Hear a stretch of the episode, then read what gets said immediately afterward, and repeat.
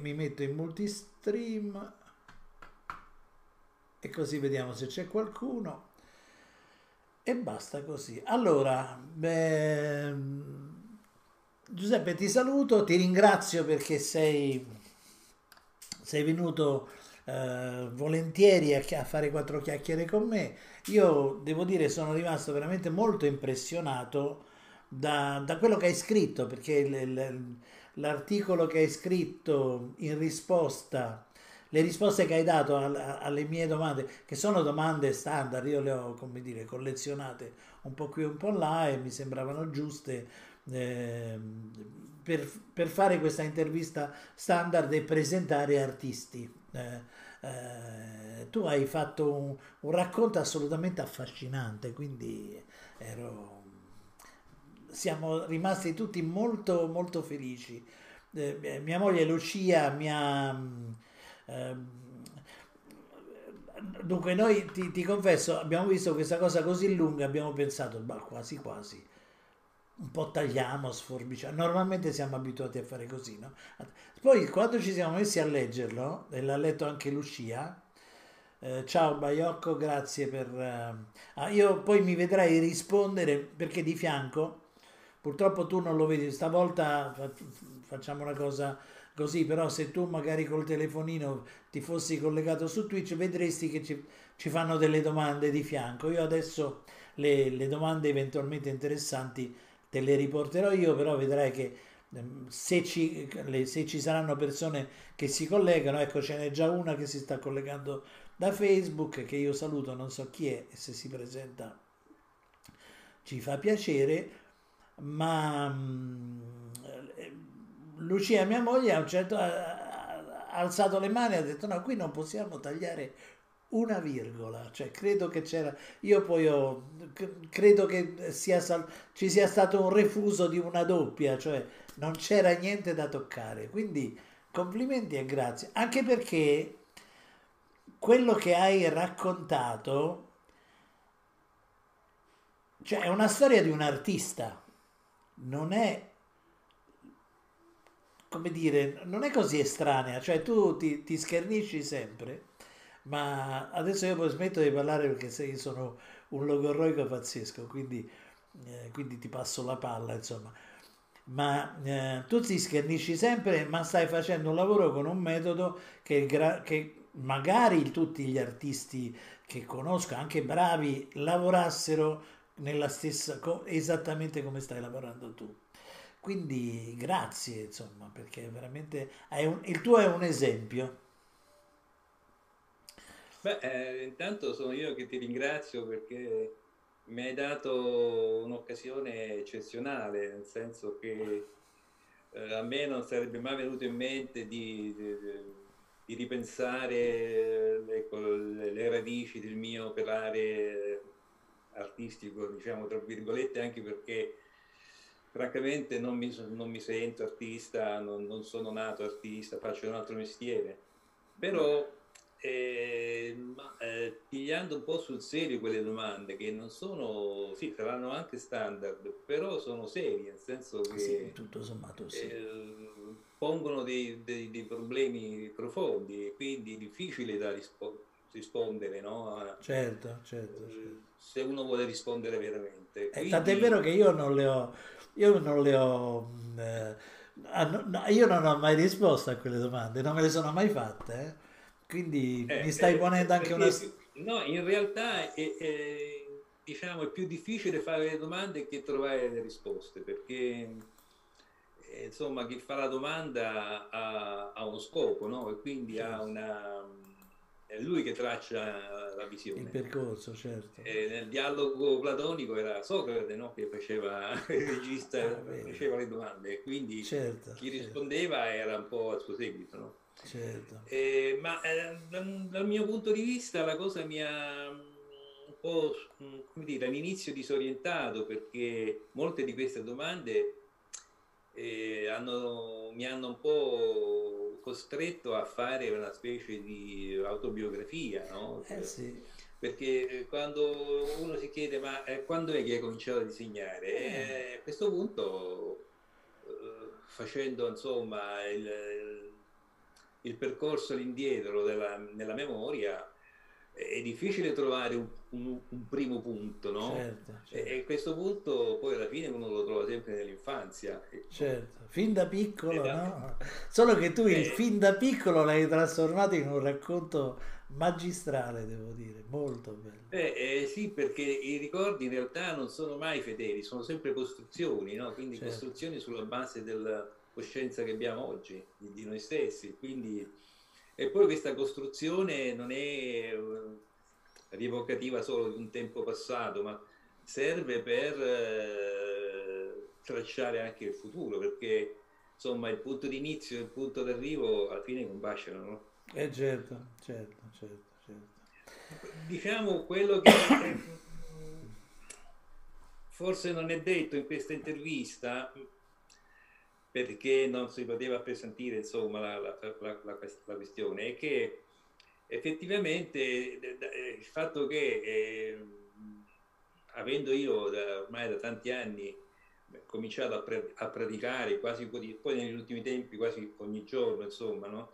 essendo un po' più libero dal, dal lavoro e, e, insomma avendo praticato per tanti anni questa cosa e poi alla fine per la prima volta decidi di, di fare un bilancio, e, quindi... a questo punto si, si, ti rendi conto che eh, insomma sei arrivato ad una certa età e sei un po' come dire a, alla, fi, alla, fine della china, no? Insomma, e, e, quindi a questo punto vedi che effettivamente il punto d'arrivo coincide col punto di partenza, perché eh, la vita è, è questo. Certo, certo. E quindi insomma è, è, la rappresentazione della vita di fronte alla prospettiva della morte. Questo è, Nel frattempo stanno arrivando un sacco di persone, eh? già, già, abbiamo un pubblico di 4, di 8 persone.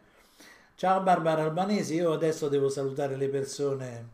Eh, stiamo parlando con, con Giuseppe che eh, immagino abbiate letto la, la sua la sua intervista sul Circolo d'Arti, è una persona molto interessante. Peraltro io adesso Giuseppe, eh, questo per me è un, è un, primo incontro assolutamente gratitissimo. Eh, una cosa che volevo dirti che, eh, come dire, tu hai dato una veste eh, molto ben inquadrata eh, di, direi filosoficamente, ha tutta una serie di intuizioni che io artigiano poi perché io mi, definisco un pittore non, non, oserei mai parlare di me come un artista. C'è un sacco di gente che si aggiunge addirittura artista al nome ma io non riesco neanche a, pe- a pensarci che sia possibile questo tipo di cosa.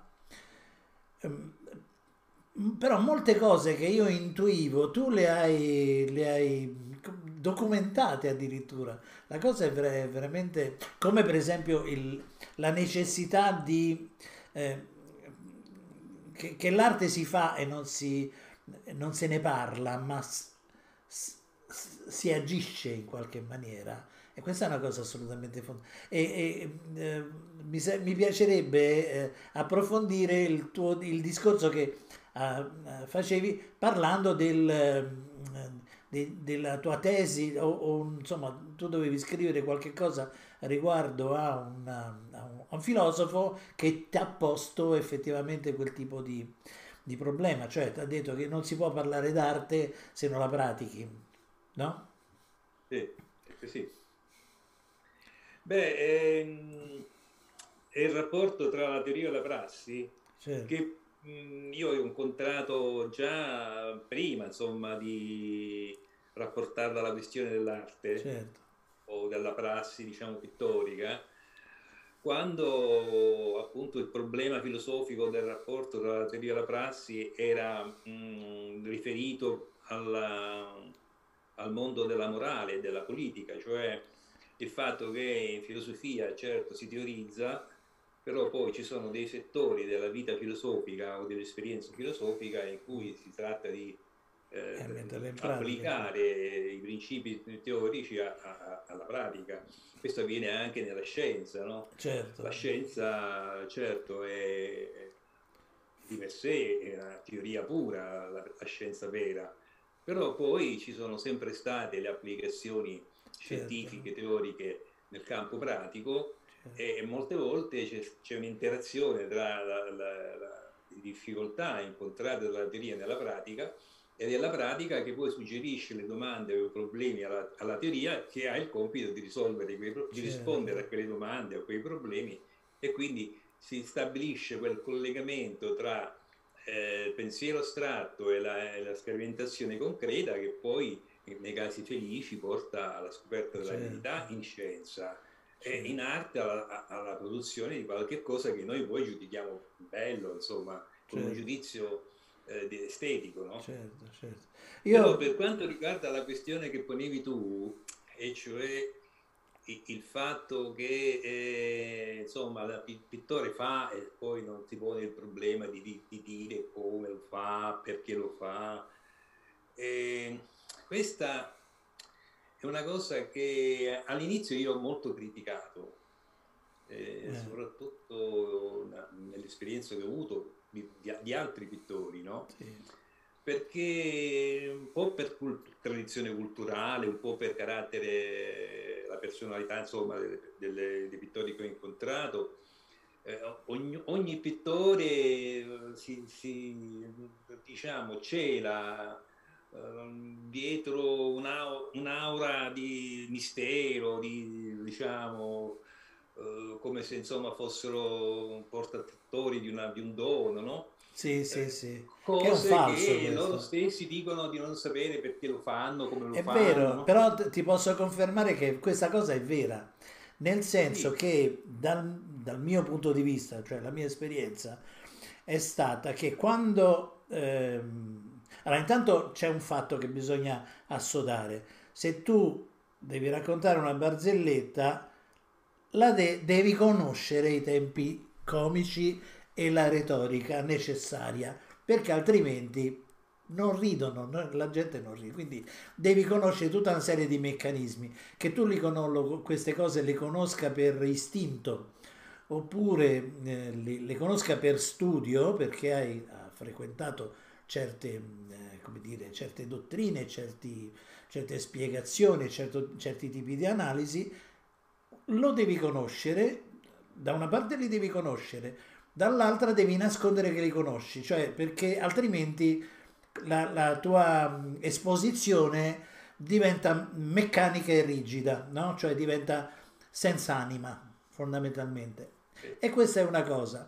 L'altra cosa che mi sono reso conto quando mi sono posto il problema, perché a un certo punto ho cominciato a, ins- a insegnare a, ad amici, e prima da amici e poi mano a mano è diventata anche un'attività piuttosto eh, importante per, per me e per la mia vita, mi sono reso conto che per insegnare devi saperlo fare, cioè devi conoscere tutta una serie, cioè non ti basta far vedere, guarda, la sfumatura si fa così, tra tra tra è fatto, no? Guarda, eh, quello non è detto, quello è come la faccio io la sfumatura, una sfumatura, adesso sto parlando di, un, di una cosa semplice, ma io devo a sapere come, cos'è che faccio io quando lo faccio, perché è quello che io devo trasferire, cioè la, è il mio, è, è, quello che sta dietro il mio fare istintivo, no? Cioè la, la pittura è un'attività istintiva guidata da una pratica, secondo me,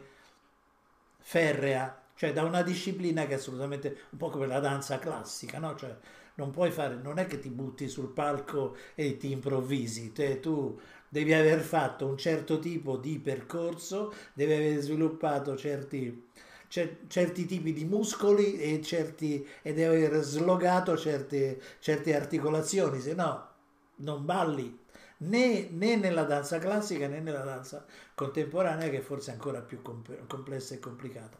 Quindi però quelle attività, quei movimenti che per un pittore molto spesso sono più mentali che, eh, che pittorici, che sono legati alla pratica, al fare, al, al, al, nulla dire senza sine linea, no? cioè eh, al fatto che devi continuamente, eh, come un pianista, esercitarti sulla tastiera, se no se ne accorgono tutti, che che non ti sei allenato, no? perché inciampi, eccetera, eccetera. Cioè, a parte quella pratica lì, poi c'è tutta una serie di impostazioni che, teoriche, in teoria che diventano istintive, no? oppure che hai, hai acquisito per osmosi da qualcuno. Probabilmente questo succedeva nelle botteghe dal 500 in poi e poi in qualche maniera un po' è successo nelle accademie e nelle botteghe dei pittori tuttora, per cui molte conoscenze probabilmente vengono dalla consuetudine, per cui la gran parte dei pittori non lo sa quello che fa, lo fa. E quando insegna fa vedere cosa fa lui. Sì, questo è, è un modo per, per, insegnare, sì, questo è è un modo. Però nel caso mio, cioè, il problema che io ho dovuto affrontare e, e, e ho avuto anche difficoltà a risolvere, e ci ho messo parecchio, e devo dire che l'ho, l'ho risolto anche con l'aiuto di, mh, mm, casuale insomma, di un pittore, è, è, esattamente questo il mio problema. Cioè, il mio problema è che siccome io non sono nato come pittore, ma, so, ma venivo beh, dalla filosofia, insomma, no? certo. da, cervellotico, insomma, per mestiere, per abitudine, no? Eh, uno, Beh, no, uno, che, molto, uno, che, organizza i pensieri tutto in, in astratto no? Certo. E, e, poi uno che all'inizio è andato a pescare per imparare eh, diciamo quei rarissimi pittori che hanno oltre che dipinto scritto qualcosa quindi è certo. cominciato con Klee con Kandinsky insomma con, con quelli lì del Novecento che hanno cominciato a ragionare sulla prassi del, del, del loro fare artistico no? Certo. E quindi pensavo che diciamo, quella strada mi potesse portare. Poi questo approccio qui, certo, mi ha aiutato, però era il mio modo di disegnare di, e di realizzare le cose era esattamente partire dal principio, applicare il principio e poi vedere i risultati. Quindi era come dire, un'azione eh, pittorica molto immediata da, questo, da, questi ragionamenti, da queste regole, troppe certo, regole, certo. Tanto, tanto, è vero che a seconda poi del, del, del, della scuola o dei pittori o delle, delle, esperienze che incontravo, poi queste regole cambiavano perché mi rendevo certo. conto che, che so, gli inglesi avevano un certo modo di fare, i tedeschi erano più, più espressionisti, e poi gli americani, insomma, gli spagnoli, senza parlare poi della tradizione italiana classica, cioè o, eh. ognuno aveva dei suoi principi del... che poi, e che poi se li portavano appresso. Questa cosa in realtà mi ha arricchito perché mi ha fatto capire la, la molteplicità degli approcci, però mi ha anche molto bloccato perché il mio fare era esattamente intellettualistico e, e, la, e la, la, la, pratica era esattamente l'applicazione di una regola. Come gran Finché... parte, della, come gran parte della, dell'arte contemporanea, eh, peraltro, perché cioè, eh, que, tu... un, un, po' come, se, voglio, se, vogliamo fare un paragone, è un po' come con, con l'apprendimento di una lingua, no? Sì. E, ecco, la differenza è o uno si mette lì con la grammatica, con la sintassi e parla, in, in, oppure ecco, come uno che studia il latino e, e, pensa, e tratta l'inglese o il tedesco moderni come se fosse il latino, no? Perché certo. non, non c'ha esperienza certo. diretta.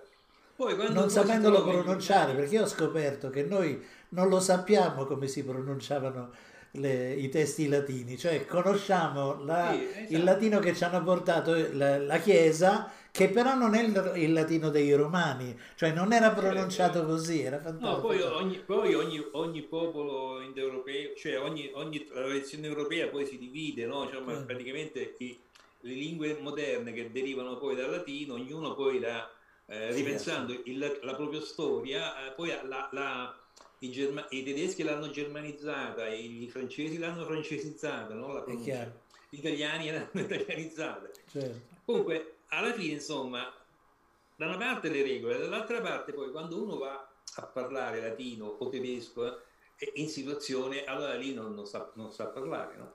Eh sì, Quindi no, perché butti.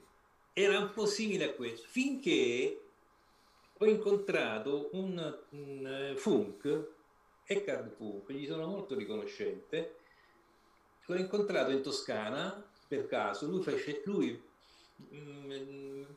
insomma aveva un gruppo di tedeschi e in un agriturismo lui faceva cose di acquerello. Io mi sono incuriosito, lo, li ho seguiti per, per, un po', poi alla fine ho, ho, frequentato per una settimana questa cosa perché lui non stava molto di più e, e quando ha visto come dipingevo mi ha proprio violentato. mi ha detto, detto, che non dovevo uh, pensare al colore, quale colore mettere, oppure non, do, non dovevo uh, calibrare la linea, do, non dovevo, dovevo andare molto show, insomma praticamente dovevo comportarmi come se fossi un bambino che, che, si, che sta giocando.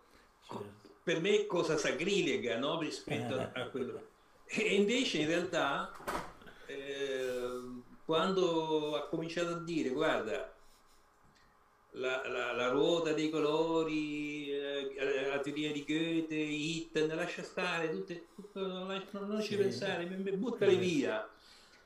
Questa, eh, piglia il colore che vuoi, fai, anche se il mare non è giallo, fallo giallo, che ti può farlo.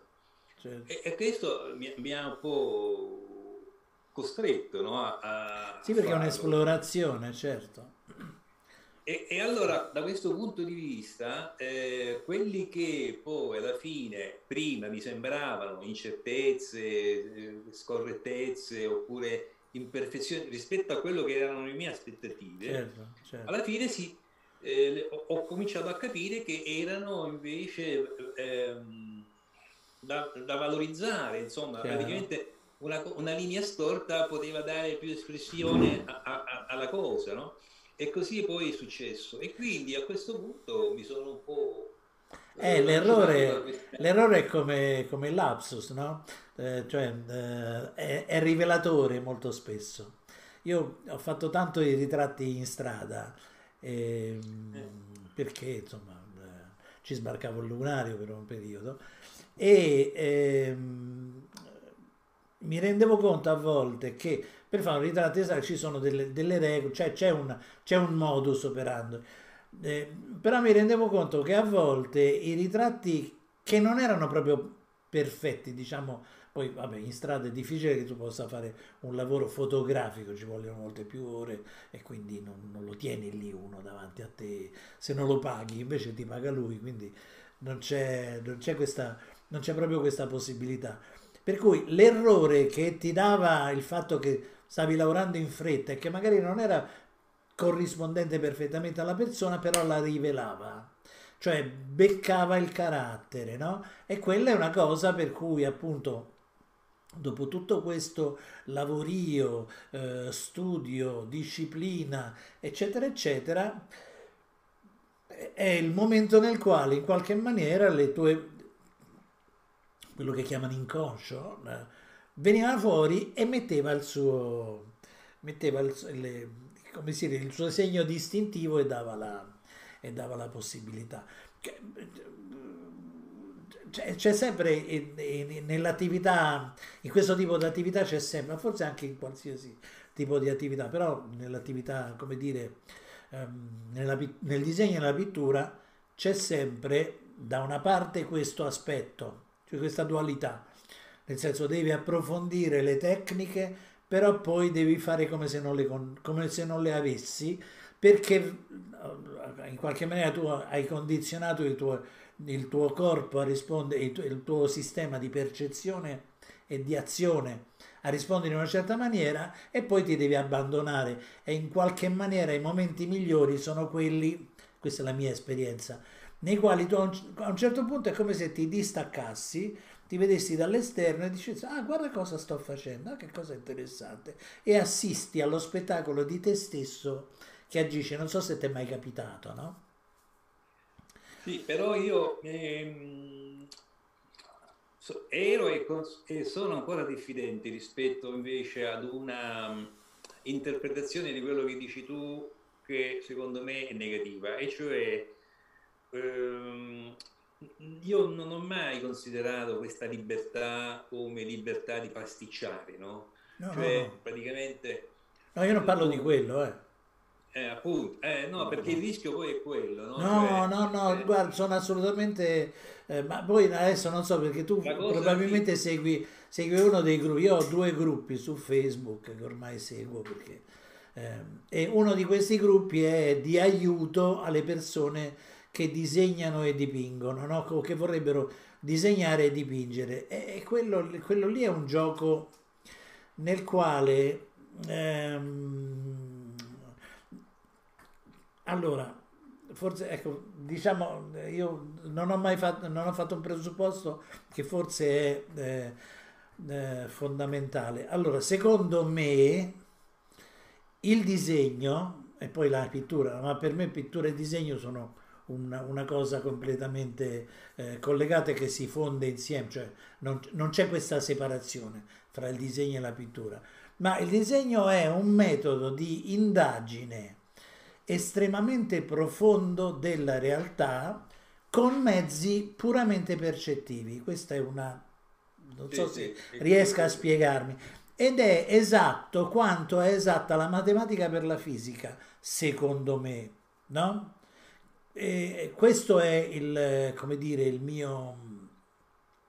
Per cui il lasciarsi andare è un lasciarsi andare dopo l'educazione al controllo perché se no non funziona.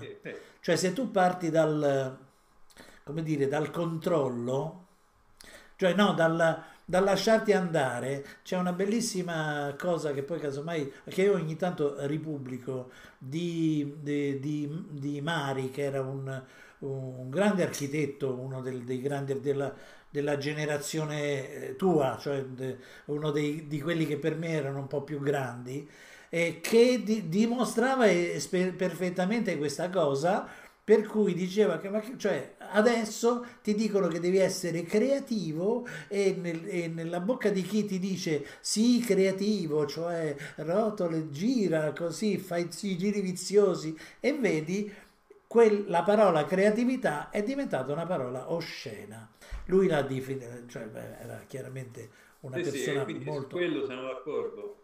Cioè, per cui ecco, il mio lasciarmi andare è, un, è qualcosa che succede. È qualcosa no, che succede diciamo... quando tu sei padrone dei tuoi strumenti, che sono strumenti sì. di percezione e strumenti di, ehm, es- e strumenti di espressione. Ecco, quello vorrei... Insomma, sono, per sono d'accordo con te. Per una regola bisogna conoscerla la regola perché altrimenti non, non si può trasgredire sì ma puoi anche non trasgredirla peraltro cioè sì, non è che sei obbligato eh, cioè, che... la regola insomma la deve, la, la deve, eh, la certo. deve conoscere insomma ma non può partire senza conoscere le regole contando semplicemente sull'ispirazione oppure sulla ma non esiste libertà. non esiste su questo sono sono d'accordo. Non esiste. C'è una, io, eh, questa è un'altra intuizione, poi così voglio anche eh, sapere se sei d'accordo su questa cosa. Allora, eh, i, i, greci, gli antichi greci, sapevano perfettamente che l'ispirazione non, non, veniva da dentro, quello è un, secondo me è un grande equivoco roman, dal romanticismo in poi. L'ispirazione era fuori, c'erano le, le dive, no? E tant'è vero che il, il, primo che ha scritto una cosa, eh, eh, cioè il, eh, Omero, ammesso che fosse vero, eh, che fosse un personaggio reale, eh, diceva, eh, comincia dicendo cantami o diva, cioè canta attraverso di me, diva, del Pelì, eccetera, eccetera, eccetera. E questo poi risolve un sacco di problemi perché così tu sei libero di esercitarti fino a che a un certo punto arriva, se arriva questa diva e ti dice mi, mi realizzi e allora se tu sei pronto la realizzi, altrimenti se ne va da un'altra parte. Ecco, questo è un po'... Non so se, se tu la pensi così o se... No, no, no, sono molto d'accordo. Eh, anzi, mentre parlavi pensavo certamente a, a, certi, a certe modalità no, in cui avviene questa liberazione. Per esempio, eh, ecco, mm, io non uso la gomma, no? Ah no, neanche io. Eh, mm. Ma, ma, neanche per disegnare, nel senso per, per, per togliere il negativo no, di una, una grafia. No, cioè, no, per me eh, non esistono linee giuste e linee sbagliate. Qualsiasi linea che, che tu tracci eh, ha un significato rispetto poi a tutto in cui si inserirà alla fine, no? Certo. Perciò eh, quando uno parte con una, con, con una traccia, ecco, ha già compromesso il tutto perché è, è quella linea che ti dice eh, certo. dove puoi arrivare perché ha creato una serie di possibilità, va bene? Sì, sì, senza sì, quella certo. linea magari in teoria forse secondo un pregiudizio sbagliato, poi in realtà... Buona serata Maria. Scusa, io saluto le persone che porta tutto il resto, no? Quindi sì, insomma, d'altra parte eh, questa è la maniera anche per eh, accentuare l'espressività no, del, del, del, disegno, perché è vero che eh, il, ogni disegno deve rappresentare qualcosa, Certo. però non è detto che un bicchiere deve essere per forza dritto, insomma, de, de, no, può, anche, certo. può essere... No, anche... Dipende, anche lì è sempre un dipende, no? Dipende Ciao Ciabatta, buonasera. Vuoi rappresentare, no?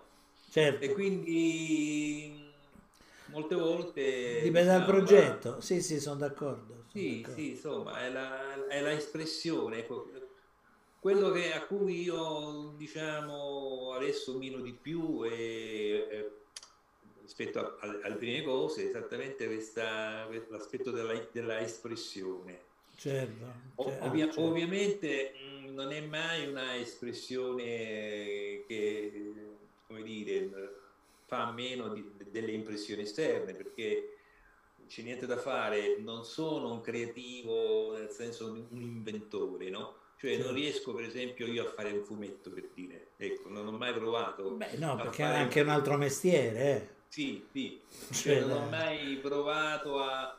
Devo Buonasera Domenica Pennelli. Dire un, un pretesto eh, o, o in genere preferisco la realtà, quando... Certo, certo. So, eh, io purtroppo per ragioni anche di, di lavoro ho potuto fare meglio l'estate, no? quando andavo certo. in vacanza.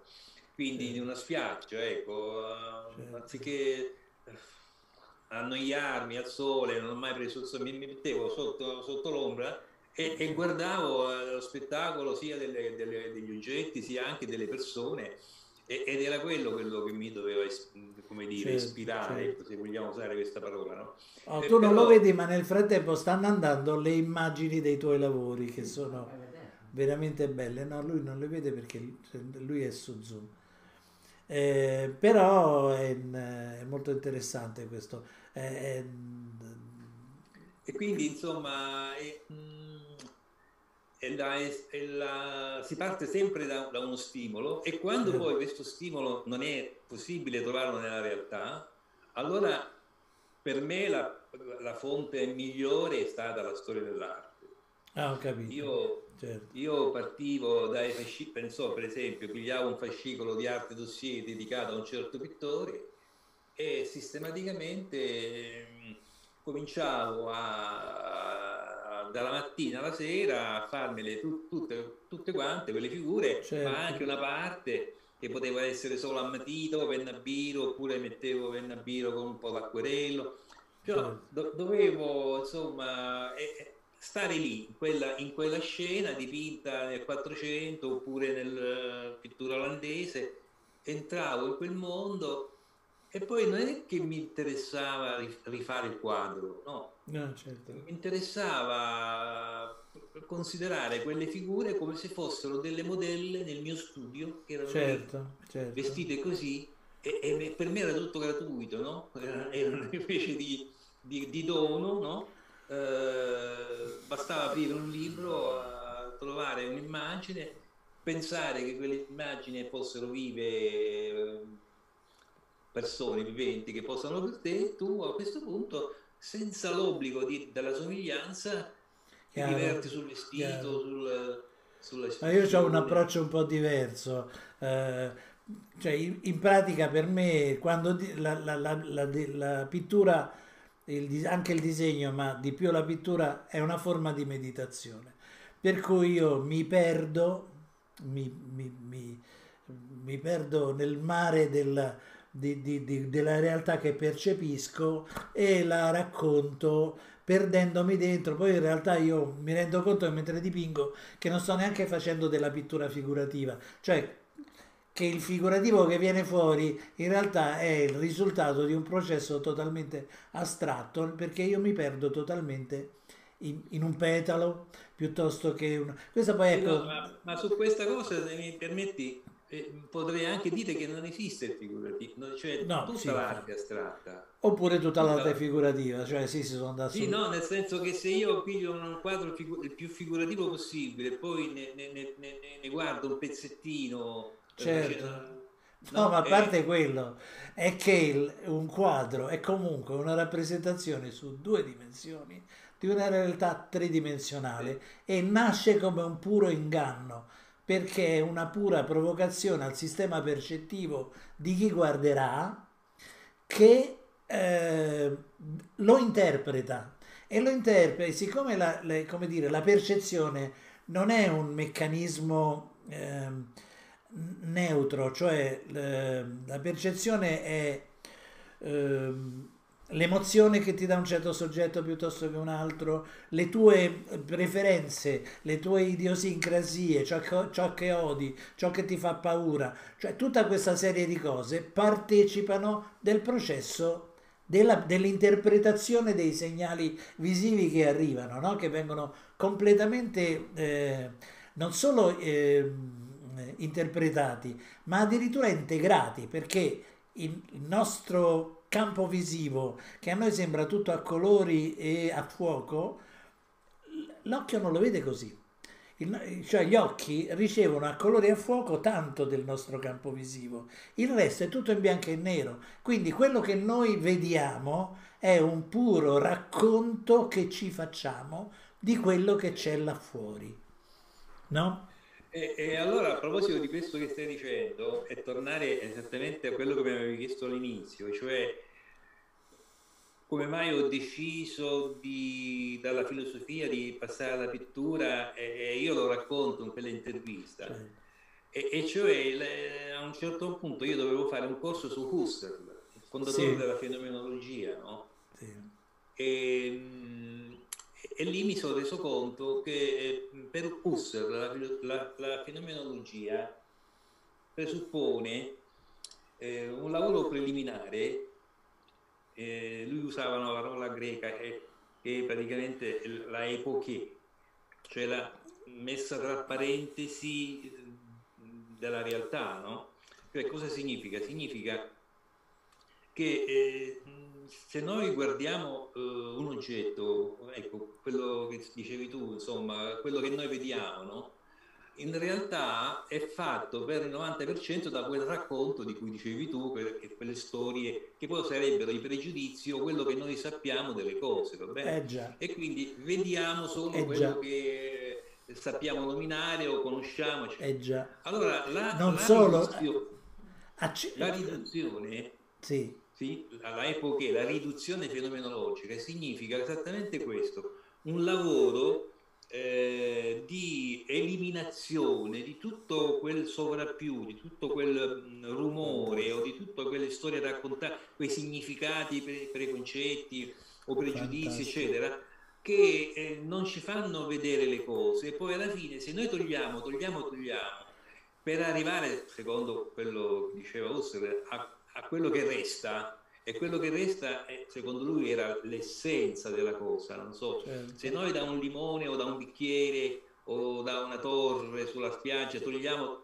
tutto quello che abbiamo aggiunto eh, e ci percettivamente soffermiamo su e quello che, che è mezzo, rimasto, certo, certo. su quello che è rimasto eh, e togliamo l'inessenziale e cerchiamo di stabilire quali sono i tratti che rendono l'essenza di questo oggetto? certo, certo. E, e, poi dopo come? O con una matita oppure con l'acquarello oppure con l'olio insomma una volta stabiliti i limiti e i termini della questione anche il supporto la dimensione eccetera in questa eh, diciamo dimensione ridotta allora comincia la eh, manifestazione di questa essenza. Certo.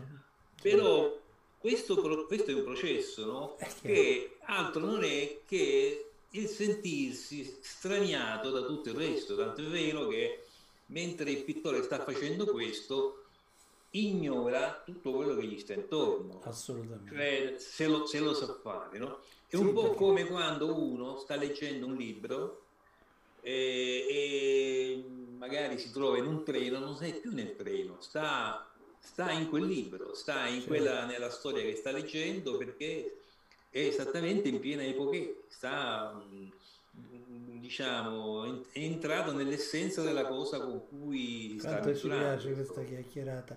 Eh, due cose adesso, dunque c'è il eh, Lux Val che sta chiedendo lo spelling del nome del filosofo, ma lo può andare a cercare nell'articolo H-U-S-S-E-R-L.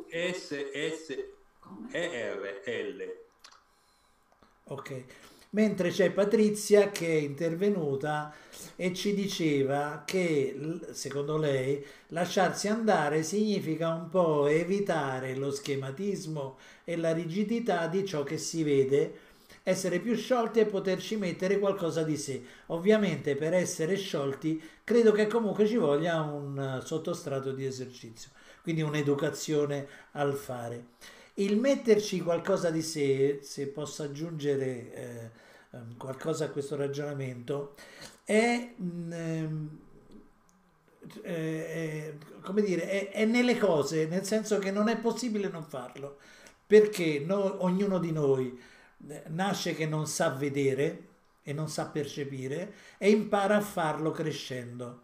E crescendo, siccome ognuno di noi nasce come una, un'astronave nell'universo che naviga nell'universo del caos, si organizza quello che vede a modo suo, costruendoci tutta una serie di a volte presupposti e generalizzazioni, ma comunque interpretando la realtà in una maniera che è assolutamente personale e non c'è nessuno al mondo che la interpreta esattamente come la, come la interpreta ciascuno di noi. Per cui il mettere qualcosa di sé quando si fa un'attività eh, di questo tipo, che poi è, un, è, è basata su un linguaggio che è estremamente antico, perché la pittura nasce almeno 40.000 anni fa, se non di più pare, e la scrittura nasce solo 7.000 anni fa, cioè eh, c'è un... Il, il linguaggio eh, visivo è estremamente meno filtrato e quindi per chi è capace eh, di farlo, di, di, di renderlo, apre una finestra per gli altri che possono dare un'occhiata, una sbirciatina a come lui vede l'universo, il suo, a quindi a come è il, com'è il suo universo, la sua percezione e la, su, e la sua realtà. Una, e posso certo. aggiungere una cosa cioè, per rispondere a questa, questa, domanda di questa ascoltatrice che quando dice bisogna aggiungere qualcosa di sé, eh, io lo esprimerei in questo modo, cioè eh, gli atti percettivi eh, li possiamo dividere in, in due grandi categorie. O parliamo di percezioni di cose, allora la percezione di una cosa già implica uh, una certa maturazione psichica, psichica, no? percettiva, cioè nel senso che noi sappiamo che quella cosa è indipendente da noi, ha una sua struttura, una sua utilità, un suo prezzo, un suo valore e, e così via. No? E quindi quando noi eh, accettiamo il principio di realtà siamo diventati grandi, maturi, quindi eh, trattiamo eh, le cose per quello che sono, no? il principio di realtà, eh, indipendentemente da che ci piaccia o meno. Va bene? Ora, questa cosa qui eh, non aiuterebbe moltissimo l'arte se l'artista poi a un certo momento, mettendo tra parentesi la percezione di cosa, guarda quella cosa con un atto che potremmo chiamare percezione di espressione. E che cos'è la percezione di espressione? È che quella cosa lì smette di essere una cosa oggettiva, ma diventa soggettiva nel senso che è un alter ego, cioè uno, un altro come a te che, con cui tu stai giocando e, e, che ti parla, può essere un sasso, può essere un tappo di bottiglia, insomma è quando un bambino eh, riesce a parlare da solo con delle, dei sassi e per lui sono dei soldati oppure un, un pezzo di sughero che galleggia in una nave dei pirati e, e quindi ecco, fa delle guerre, no? Certo. Fa, fa quindi in sostanza fa parlare la cosa e allora il pittore eh, non deve rappresentare il, l'oggetto percepito come percezione di cosa. Per quello è certo lo, de- lo deve poter fare. Se, se, lo volesse poi rendere nella maniera più, più fredda e obiettiva, allora piglia la macchina fotografica e toglie tutta quella soggettività e, e riproduce nelle per, perfezione diciamo, delle C'è qualcuno che sta scrivendo che questa cosa che stiamo facendo la dobbiamo far diventare periodica. Io peraltro sono d'accordissimo, mi piacerebbe troppo, magari trovare proprio dei temi eh, sui quali un pezzetto per volta andare ad approfondire, ad approfondire i, i passaggi. Dicono che sono a, bo- a, bocca aperta da mezz'ora, ci stanno, sono molto con te. questo poi peraltro, questo succede in un... Ehm, eh, in, in un media nuovo che è frequentato fondamentalmente da giovanissimi, eh, quindi è molto, credo che sia veramente molto interessante uh, provare a farlo. Poi, se, poi vedremo uh, compatibilmente con i tempi se, se, se possiamo, se vogliamo, vogliamo farlo. A me piace moltissimo par- parlare di questo tipo, a prescindere dal fare, no? ma da come dire, del, dalle intenzioni del, che stanno prima del fare, no? Beh, cui... Io penso che i giovani di oggi, diciamo, rispetto alla nostra generazione, almeno alla mia, perché io adesso parlo per me, si trovano per un verso avvantaggiati e per l'altro verso un po' svantaggiati. Allora, partiamo dallo svantaggio. Beh, rispetto alla mia generazione loro sono svantaggiati perché non possono avere, come l'ho avuta io, una vita di strada. Ah, oggi, oggi, Anche tu sei ragazzo di strada, sì, anch'io. anch'io. Sì, sì, io sono un ragazzo, perché era, era l'epoca, eh, era certo. dopoguerra. Sì, ti buttavano via, vai. No, no, ma la strada era, era una strada dove, dove, non c'erano le macchine, non esistevano, non c'era il traffico, massimo c'era qualche carrozza c'era ecco, qualche cacca di cavallo perché tutti usavano il cavallo, l'asinello, eh, molte biciclette. E, e, e, poi c'erano queste bande di strada e soprattutto le strade poi pullulavano di artigiani, di cose. Sì, che io mi ricordo che scocciavo fisso il falegname perché mi desse i pezzi oppure andavo a rompere le scatole ai, me- ai meccanici perché mi dovevano dare i, i come si chiamano? I, i cuscinetti che servivano per fare la carriola, cioè o il monopattino, perché il monopattino Insomma, mica ce lo regalavano. Queste cose povere, con questa specie di con quello che si trovava, insomma, che per noi era una grande ricchezza. Ah, e, e facevamo arte nel senso che um, costruivamo noi i nostri eh, giocattoli. Quindi questo diciamo, nostro vantaggio era esattamente dovuto al fatto che eh, nessuno ci comprava cose già, giocattoli già fatti, sì, anche difficile. per ragioni economiche, non esistevano sì, poi neanche certo. sul mercato, no? Allora, rispetto a questa situazione, i, i, giovani di oggi si trovano le cose già belle pronte, già tutto predisposto. Credo che ci abbiano un percorso diverso. Secondo me, come dire, quello che noi abbiamo eh, sviluppato in, in, in quell'ambiente, in quell'universo, loro lo stanno sviluppando in questo ambiente e in questo universo che è diverso. Non, non credo che si piglino le cose... Beh, cioè poi dipende molto, no? Cioè anche, anche noi abbiamo eh, conosciuto eh, gente che la guardavi a vent'anni e dicevi vabbè questo è andato e non ci, no, non, non ci, puoi neanche più parlare perché non ti segue più, perché ha, ha talmente accettato tutti i presupposti che, che noi abbiamo rifiutato in qualche maniera, no? o, o che, con i quali ci siamo destreggiati, che non, non, non, più, non ci puoi più neanche ragionare. Quindi anche loro ci saranno quelli che sono completamente immersi con la testa dentro, dentro uno schermo di computer e quelli che invece si giocano, si giocano la vita esattamente come l'abbiamo fatto noi. Questo credo che, che ci, eh, ci, sia. Eh. Magari noi non lo capiamo come, non, come mio padre non capiva il, il, il, mio, il mio approccio, mia madre non capiva il mio approccio perché era uscita dalla guerra, formata da quel tipo di disciplina che se non la seguivi morivi, no? quindi era una questione di vita o di morte e, e, e certe cose che, che, per noi erano possibili per loro erano totalmente eh, vietate e impossibili.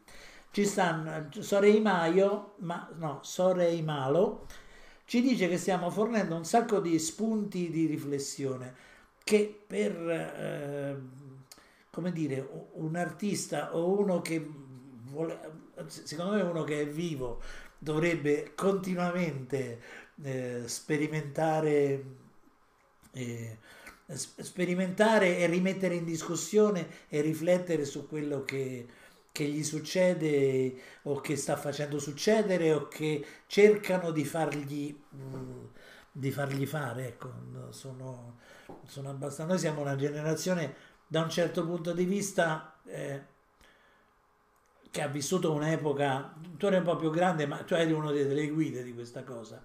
No, noi ci siamo fatti tutto il 68, io avevo 16 anni quando c'era questo periodo pazzesco di, per cui sembrava che effettivamente avremmo potuto cambiare il mondo, poi invece siamo tutto sommato falliti perché il, il mondo non, non, lo, lo, stiamo osservando che se ne sta andando in ben altra direzione rispetto Questo a quello... è successo a tutte le generazioni. Eh, probabilmente è successo a tutte le... Sì, ma noi avevamo delle illusioni.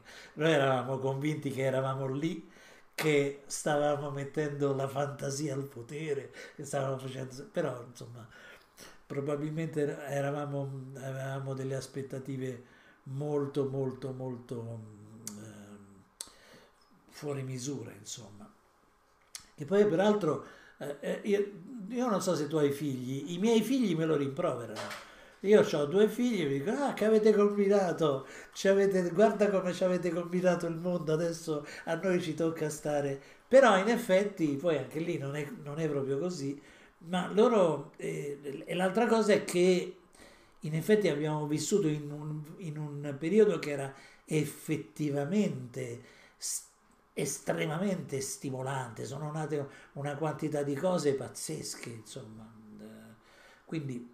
Beh, eh. da questo punto di vista, diciamo, le generazioni di adesso si trovano in una situazione di progresso tecnologico moltiplicato al, ah, cubo rispetto sì. al nostro, alla nostra epoca. Quasi che non gli diciamo, si sa... La nostra epoca ancora aveva un aggancio con il mondo, la vita tradizionale, certo. perché il paese L'Italia allora nel 68 era ancora in gran parte contadino, insomma, sì. no? la, l'attività industriale era concentrata soltanto nel nord e, e poi invece adesso le cose sono completamente cambiate da questo punto di vista, quindi poi soprattutto poi con la rivoluzione informatica le eh, cose sì. sono...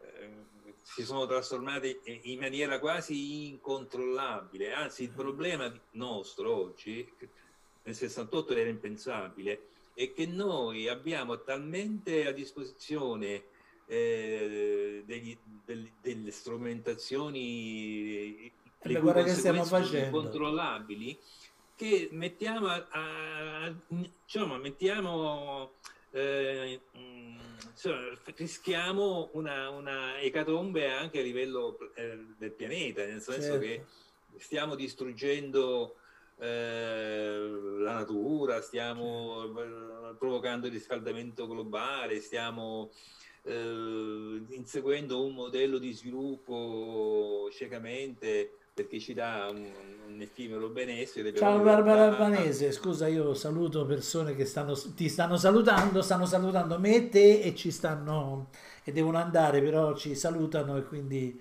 devo rispondere.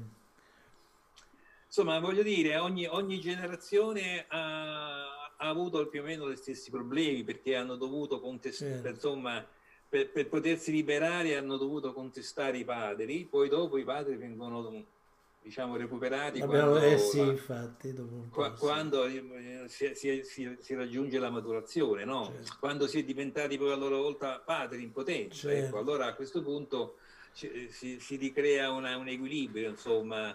E quando capisci che certe cose, sì, infatti.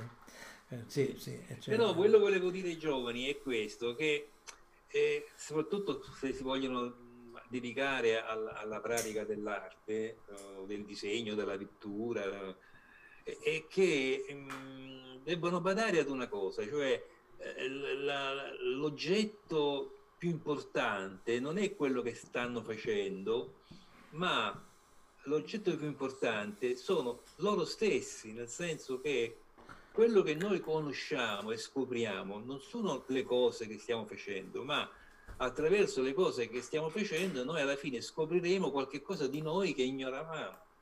Perché eh effettivamente ogni, ogni disegno, ogni schizzo è un metterci alla prova e quindi alla fine eh, siamo sempre, usciamo sempre trasformati rispetto a come avevamo cominciato quel disegno. Ah, Bene sì. o male che sia andata alla prova, perché eh, io dovrei dire a questi giovani non badate alla valutazione immediata del risultato o non lasciatevi giudicare da altri. Fate e basta e cercate mm. di capire se quello che fate vi ha arricchito o impoverito. Questo è, è, la, è, la, è, la, è la, la, e soprattutto non, non commettete l'errore gravissimo di, di sprecare i, i, i, vostri, vostre, i vostri talenti insomma perché la natura ve li ha dati. Certo. Bisogna soltanto scoprire di averli e applicarli. E ci dice Sorei Malo, ma poi bisogna, però bisogna avere la sensibilità e la voglia di crescere e di conoscere noi stessi. Beh sì, questo è assolutamente, credo, fondamentale. Non, ehm, più o meno tutti quelli che sono qui adesso presenti in questa, in questa chat room dalla quale io leggo eh, spippolo un po' di, eh, di, di interventi, eh, sono persone che comunque sono interessate a un'attività artistica e sono eh, in genere molto appassionati e agiscono e questo per forza, quindi eh, la, come dire, la, la, la, sensibilità, la voglia di crescere, di conoscere noi stessi attraverso le nostre azioni, come dire, que- nelle persone che sono presenti qui probabilmente ehm, come dire, è un dato di fatto. Adesso non vorrei essere troppo demagogico, però, eh, però credo, ci, ci credo abbastanza in questa cosa. Un attimo che ho una cosa sullo schermo. E quindi un'altra cosa che succedeva, cioè questa cosa del, di quel Husserl era un, un filosofo interessante. Io invece volevo andarmi a leggere alcune cose che mi erano, mi erano rimaste molte, molto... mi avevano incuriosito del, de, delle tue risposte. Uh, a parte, no, te devi raccontare, questo lo devi raccontare un po' a tutti. Uh, questo tuo amico uh, che disegnava le partite sentendola, sentendola è fantastico. La radiocronaca è meraviglioso. Beh, era beh, un personaggio un po' triste, nel senso che era una molto più grande, insomma, io avevo 10 anni, 8, 8 9, 10 anni, lui ne aveva circa 20, no? Sì. Però eh, siccome aveva un grave handicap alla gamba e uh-huh. poi anche alla testa, insomma, eh, viveva un po' ritirato in casa sì. e le uniche compagnie eravamo noi, no? ragazzi di strada. Ah, Però aveva questa, questo talento, cioè lui con una matita, una penna biro, credo, forse proprio l'inizio, le prime penne biro, ecco, mi ricordo, pigliava un quadernetto faceva delle strisciate, eh, se le preparava dei, eh, come se fossero dei, dei, quadri di una pellicola, no? Così. Sì, sì. e, e, poi aveva una maniera molto rapida di, di schematizzare i calciatori, praticamente ah, testa, corpo, gambe, muscoli, eccetera, con delle pose. E, e, e ah, mentre ascoltava questa partita, lui velocemente faceva la porta, poi faceva Ma i passaggi, la, la, la traiettoria era velocissimo. E, e, noi che almeno io che eh, avevo ormai abbandonato i giochi più infantili e, e, e, pensavo di diventare un calciatore perché ero molto bravo eh, per me era, era, era eh, fondamentale no? certo. questa, questa, esperienza. E quindi stavo lì a, a guardarlo per ore e ore. Però poi quando lo dovevo fare io eh beh, non è così facile. Non, non, non ci riuscivo, cioè era, era, era, veramente dotato. Non so se ti ricordi, ma lui si, si ispirava a, a, a, certi articoli di giornale, per esempio del Corriere dello Sport, ah, ah, che, sì. face, che, facevano alla fine degli articoli una specie di, di vignetta in cui disegnavano l'azione, ah, l'azione del gol. Fantastico con la traiettoria della palla che aveva diciamo, ah. dal, dal, corner che portava alla testa. Un po' come i bambini, i bambini con gli aerei che facevano, facevano, disegnavano pure gli spari, quelle cose lì, in qualche esatto, fantastico. Esatto, esattamente, fantastico, esattamente fantastico. così. E questa era stata una delle cose che mi ha proprio eh, cioè, non, non, me lo sono dimenticato per molti anni questa eh, cosa certo, certo. Beh, sì, beh, era una, un, un'esperienza fantastica. Eh, guarda caso però eri, quanti, eravate in, in, quanti a vedere questa cosa? Eh? C'eri tu che andavi No, io e lui. Io eh, lui perché... Gli altri non erano era, interessati. Era, era, un personaggio schivo, era uno che mh, mm, si esprimeva in quel modo. Tra l'altro siccome non poteva camminare, non poteva correre, allora per, per lui... Per, lui, lui quello era lo sport. E certo. compensava no? in questo modo la, il, suo, insomma, il, suo, deficit. No? Lo... È interessante questo, è molto interessante. E invece il, poi c'era un pittore che ti diceva no, qui tu devi fare... No, il professore no, no, era un pittore, un, un, pittore amico tuo col quale tu litigavi addirittura, perché lui ti diceva che, eh, aspetta, dov'è che... Cioè, c'era, era un pittore molto bravo col quale tu avevi delle, credo, credo pugliesi, cioè della tua zona, e eh beh, Giancarlo, Giancarlo eh, Moscara. Sì, sì, sì. Ah, non so se a cosa ti riferisci, alle nostre discussioni di... Eh sì, sì.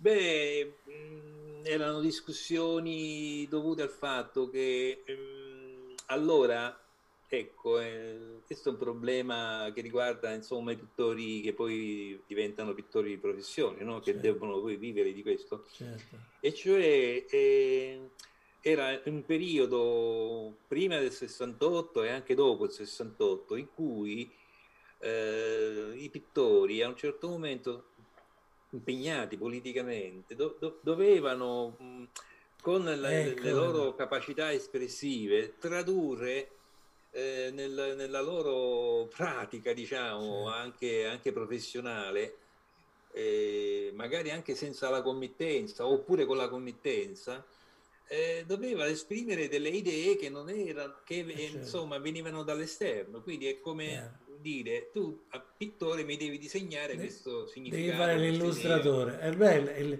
è, è, e, sono stati fortunati che non vivevano in Russia, che lì c'era il realismo. Eh, eh, esatto, esatto. ragazzi. E, a questo punto poi c'era la, la, la reazione a questa, a questa tendenza che cedeva all'opposto, cioè nel senso che rivendicava eh, giustamente, vero. però cedendo l'autonomia eh, dell'arte per l'arte eh, svincolata da qualsiasi significato e quindi eh, da qualsiasi mm, che era l'eccesso opposto e a volte esatto. e, e, e quindi c'era questa disputa eh, finché poi le discussioni eh, erano esattamente mm, finalizzate a cercare dialetticamente quel punto giusto di equilibrio in cui le esigenze dei significati che debbono essere espressi debbono non soffocare il diritto del, dell'espressione artistica che ha delle sue leggi, delle sue regole. Compito quindi... difficilissimo e che pochissimi artisti eh, nella... beh, sì, proprio questo... in tutta la storia dell'arte hanno poi riuscito, sono poi Sì. riusciti e, e non è a caso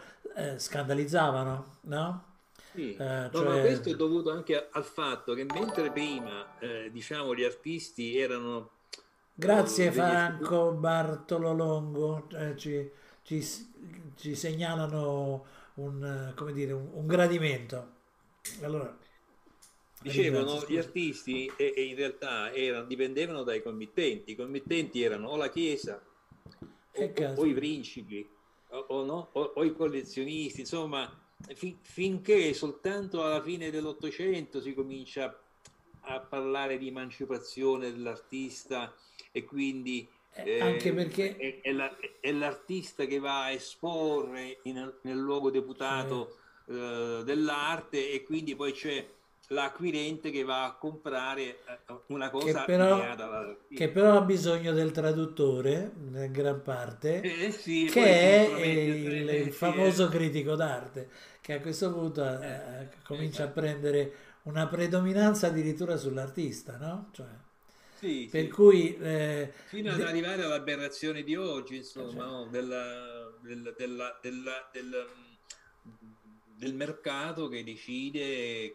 quanto, che cosa vale, che cosa si deve dipingere, le quotazioni in borsa del- delle opere d'arte, eh, la, sub- la subalternità degli artisti a, a questo, a questo mercato. certo Eh, insomma, è, Beh, ma è una cosa che nasce eh, con, con Duchamp, non c'è niente da fare.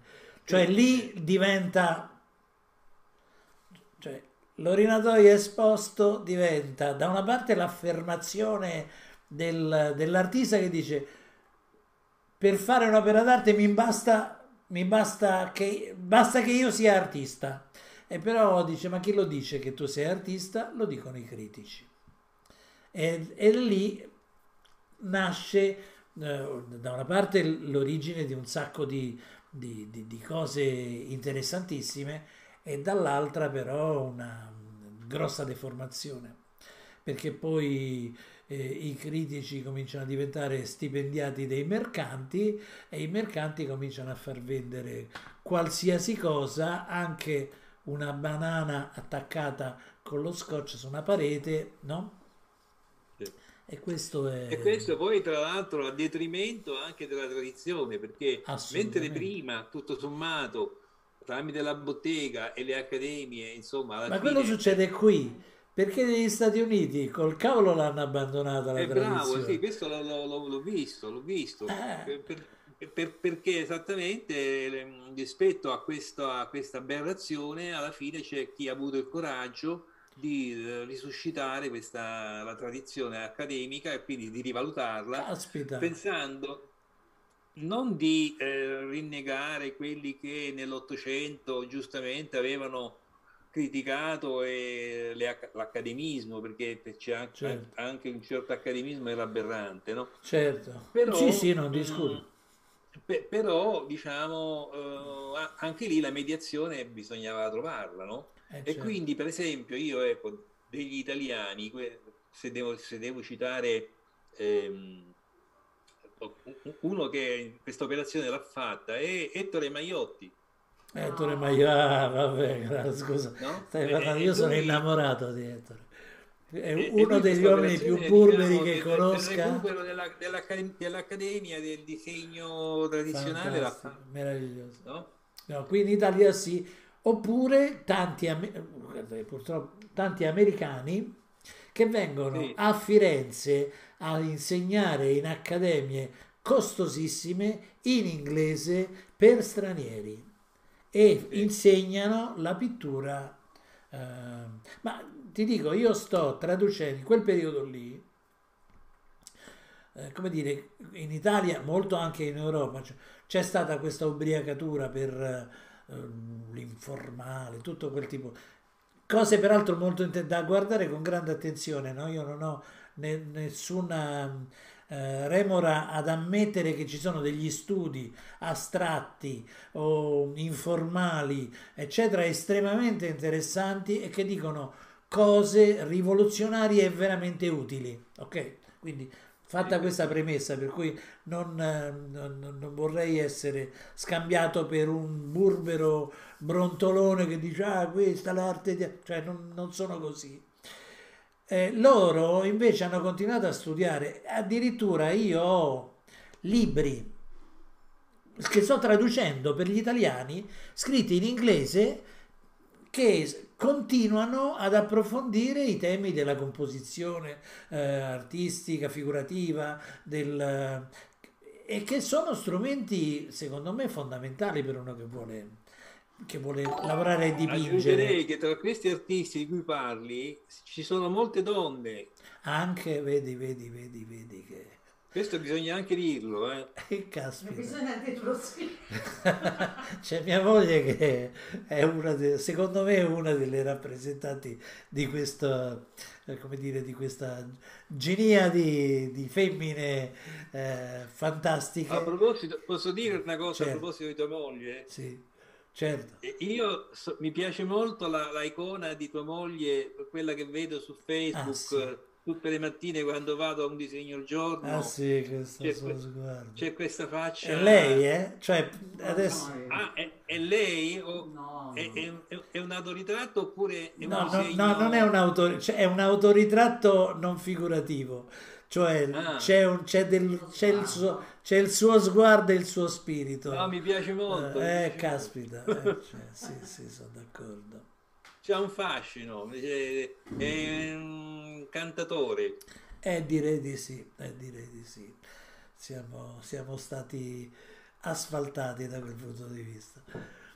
E comunque sì, eh, eh, è uscito fuori, loro eh, qui stanno discutendo del fatto che il mercato ha, come dire, sta modificando, e però col mercato bisogna eh, confrontarsi, cioè, vabbè, io so, ho sempre fatto arte applicata fondamentalmente, io ho fatto illustrazione, ho fatto quel tipo di... ho vissuto di quello e nel periodo che andavano di moda per la pubblicità le illustrazioni fatte ad aerografo, io ho fatto tonnellate di illustrazioni fatte ad aerografo con questi effetti iperrealisti, riflessi, cromature, questa roba e, e mi, mi, pagavano anche bene, quindi ci, mantenuto la, ci abbiamo mantenuto la famiglia, era lavoro. Le, quello che secondo me è, rimasto un po' stravolto quando è arrivata la fotografia, probabilmente questo è successo, è che si è persa la, questa cognizione del fatto che la, l'arte, la pittura è un lavoro.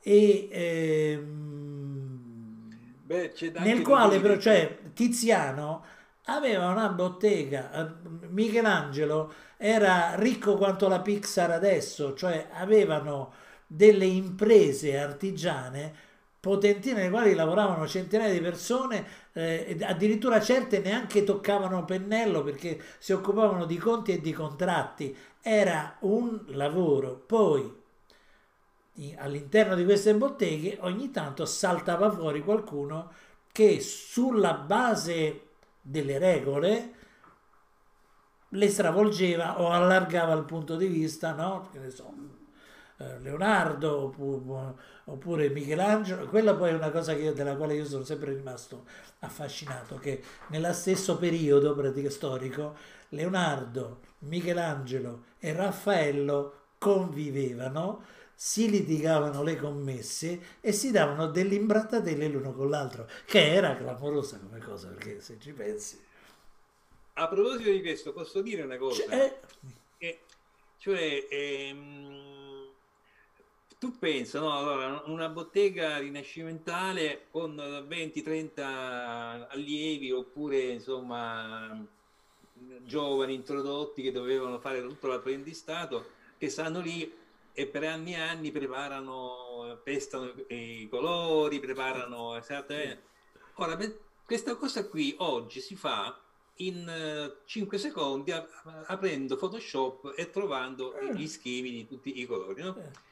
Allora, di fronte a questa, a questa difficoltà, cioè questa contraddizione enorme o differenza enorme, il mio amico Giancarlo con cui ha avuto tante discussioni, eccetera, e che era uno che si era formato nella scuola d'arte, era, era diventato professore, aveva insegnato tutte queste cose, poi si è messo giovanissimo anche a lavorare in proprio eh, e ha, ha eh, diciamo, seguito l'evoluzione delle trasformazioni in questo campo eh, anno per anno, no? fino ad arrivare all'epoca in cui è arrivato esattamente questo computer e lui si è impossessato diciamo, di, queste, di queste tecniche e a differenza della maggioranza di, diciamo, degli utenti eh, di, diciamo, di questi strumenti che si limitavano ad applicare quello che i programmi più o meno dicevano di fare,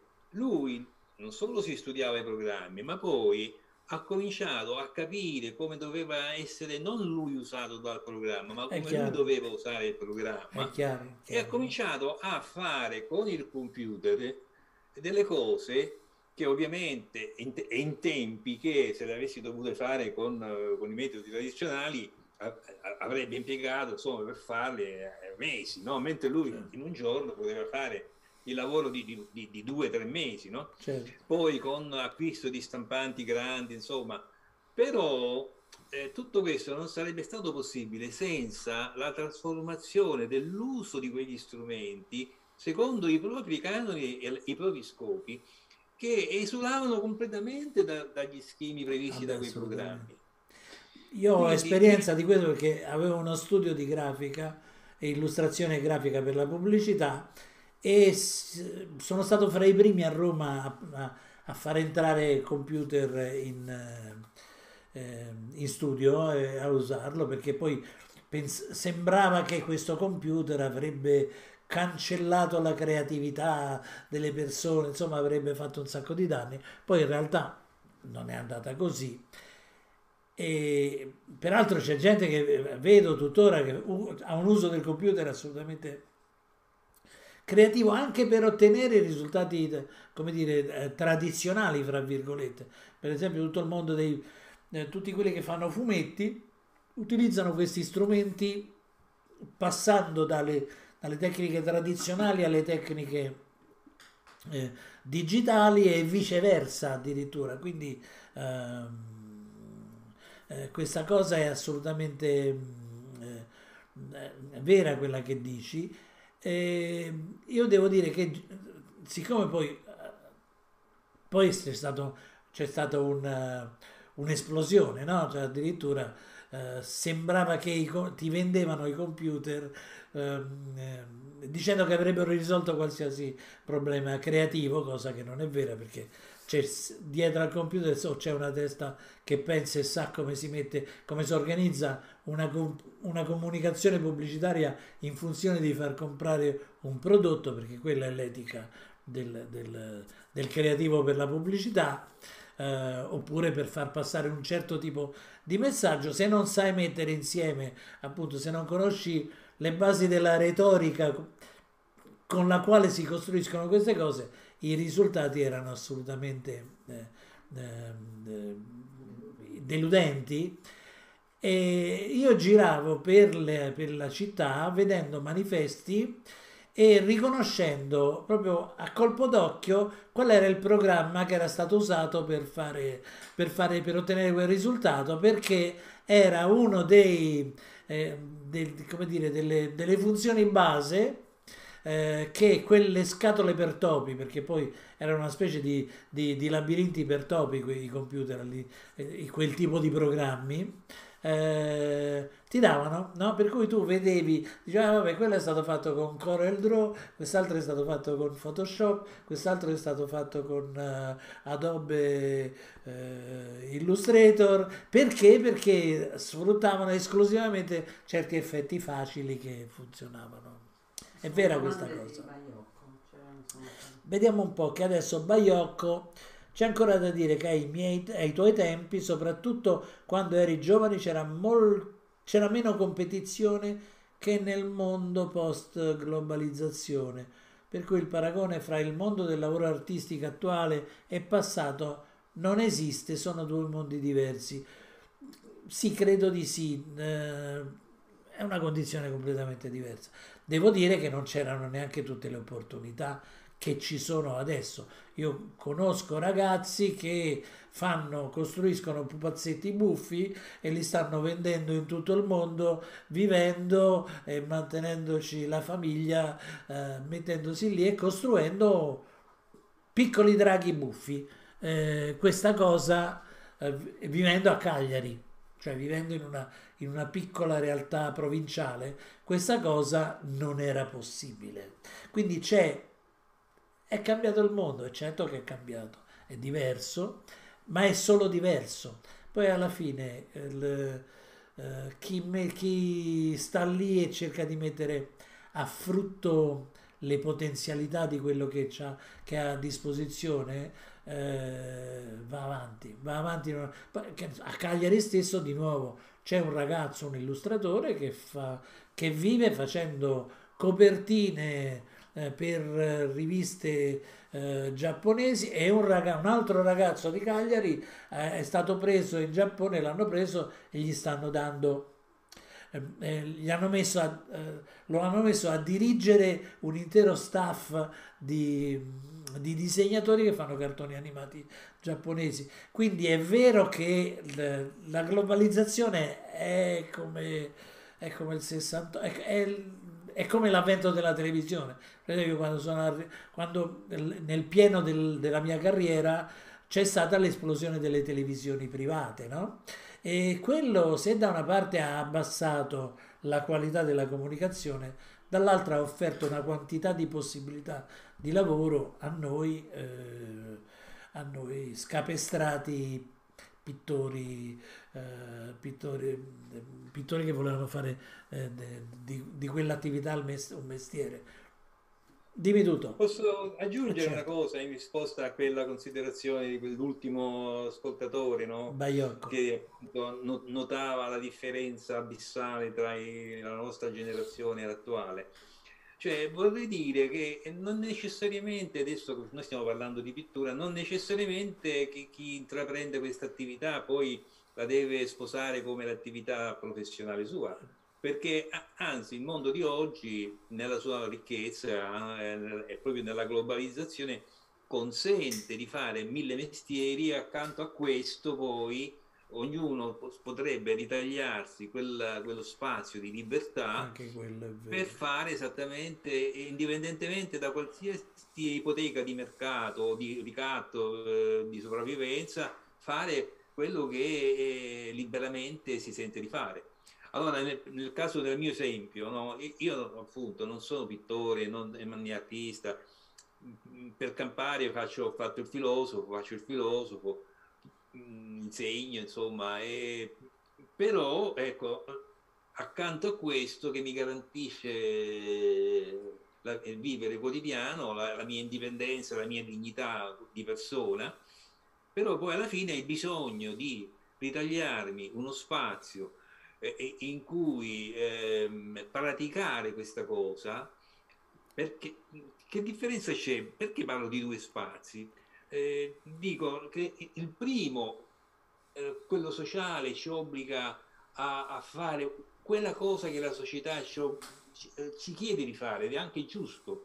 Eh, quindi se, se, la tendenza è verso la specializzazione eccessiva no, del, del, del lavoro, eh, la divisione, la parcellizzazione del lavoro e quindi a, a ciascuno di noi capita quel pezzettino insensato, lo, per vivere lo deve fare, lo faccia. Però intanto più questa tendenza eh, va verso questa distruzione no, della totalità, tanto più ancora aumenta l'esigenza di recuperare il, il totale perduto. Quindi eh, l'arte è esattamente l'occasione che noi abbiamo di eh, recuperare quello che il mestiere per vivere ci ha tolto. E quindi in sostanza è una, un ritrovamento della, della, propria essenza umana, no? Cioè, se noi siamo alienati nel lavoro, facciamolo per, perché ci serve per vivere, per non essere schiavi di altri. E questo è, insomma, ci rende degni perché siamo indipendenti in questo modo ma nello stesso tempo, se vogliamo rimanere umani, non semplicemente bestie da soma o oggetti da vendere sul mercato, anzi addirittura imprenditori di noi stessi che ci vendiamo sul mercato, alla fine cerchiamo di essere un po' leonardeschi nell'altra sfera, cioè far fare quello che avrebbe fatto Leonardo da Vinci in tutti i campi, ecco, no? con grande libertà, certo. soprattutto oggi che è un mondo che ci offre gli strumenti. Eh, noi non, il problema di oggi non è la mancanza di, di strumenti, è, la, no, è l'eccesso certo. di strumenti. E poi... E quindi e, e quindi sì. in, questa, in, questa, molteplicità e ricchezza noi abbiamo tutti gli strumenti per esprimerci liberamente. Quindi da, da questo punto di vista, ecco, rispetto a noi, i giovani di adesso sono molto avvantaggiati. Tanto più che se è vero che la tendenza della società globalmente va verso la meccanizzazione, per cui alla fine il lavoro lo faranno i robot, allora si aprirà eh, diciamo, un, un, un, tempo, diciamo, di... Quello io non ci credo. No, ma tendenzialmente, ma sto parlando, diciamo, sì, quella, sì. dei, dei, figli dei figli di quelli... Dei, ma, ma, neanche. Non, non è... Allora, io crederò perché adesso stanno parlando, dice adesso è arrivata l'intelligenza artificiale che è, è, arrivata alla creatività. Allora, io crederò che un'intelligenza artificiale incarnata o non incarnata in uno strumento eh, è diventata o divent- ha la possibilità di diventare creativa quando un'intelligenza artificiale nata per gestire i missili, stra- i missili che portano eh, gli alimenti a Marte perché ci sarà pure Marte, il commercio con Marte, dopo aver fatto tutto il suo percorso di apprendimento dirà no scusate io, io, ho capito voi mi volete far fare questa cosa però le mie esigenze intime sono di esprimermi con la poesia allora quando una intelligenza artificiale uscirà dal, dal suo progetto cioè dal progetto per il quale è stata allora forse potremo cominciare a parlare di, di creatività. Se no, dietro all'intelligenza artificiale che realizza ci saranno sempre degli uomini che dirigono. Non c'è, de, c'è della, una, questa, questa, cosa sconvolgente che abbiamo dentro, dentro, la scatola cranica che ancora non abbiamo neanche capito come, come diavolo funziona.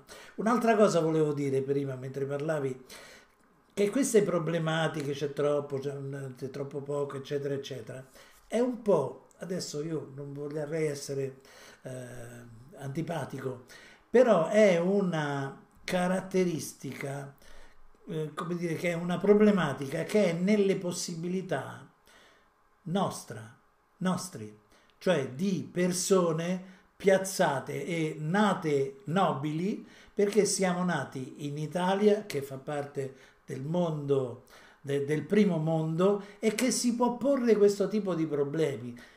E, e se li può porre peraltro da poco. Ieri stavo, mi è ritornata in mente un, una novella eh, sarda perché mi parlavano del Sulcis ed è, la novella era, non so se era della, della Deledda o di qualche scrittore molto importante, che era Ciao li scopre la luna. La, è la storia di questo ragazzino di 10 anni che lavorava dieci anni già in miniera e che quindi di notte, e, e di notte ci lavorava sempre. Per cui non era mai uscito di notte da, da quei pozzi. Succede un incidente per cui li fanno tutti uscire e lui finalmente guarda in alto e si trova di fronte al disco, al disco lunare e la meraviglia di questa cosa. Cioè, 70 anni fa, 70-80 anni fa, la realtà, eh, ne parlavi tu, no, Giuseppe? La realtà del, de, de, dell'Italia era anche quella lì, cioè c'era gente che non, neanche, non, non aveva neanche la possibilità di immaginare di poter fare delle scelte o di potersi confrontare con questa, la ricchezza di eh, la ricchezza di strumentazione che abbiamo a disposizione. Cioè la Russia è crollata quando si è resa conto che i computer con i quali loro, eh, i computer con i quali loro controllavano gli armamenti, noi li usavamo per fare le battaglie navali e, fare i videogiochi e, e che, che, quindi il mondo eh, eh, occidentale aveva aveva talmente superato tecnologicamente quel tipo di realtà che non, eh, e, e, la maggioranza della gente che vive e, e batte i piedi su questo pianeta è ancora in quella fase di nessuna possibilità di scelta. Questo bisognerebbe dirlo. Per cui uno poi dice sì, ah, a me mi dispiace, però è un po' così, no? Cioè, noi quando andiamo, noi belli europei, quando ce ne andiamo in Africa, siamo dei nobili che si aggirano, poi vedono i bambini che gli chiedono l'elemosina e noi siamo così magnanimi che gli concediamo l'elemosina, cioè gli diamo come elemosina quello che gli abbiamo rubato, peraltro, cioè quindi, perché nessuno può vivere a questo livello di benessere se non, se non ha rapinato il resto del mondo, questa è una vecchia verità. Comunque, scusate, io adesso ho, ho, deragliato completamente però è vero, la limitazione degli strumenti, come dice Ciabatta 75, aiutava, ci aiutava a sviluppare un modo per progredire, per trovare la soluzione, che è, come dire, una, un'altra versione del, del, del, del, proverbio che la fame aguzza l'ingegno. Adesso avete un altro tipo di fame e dovrete eh, probabilmente sviluppare altri tipi di ingegno.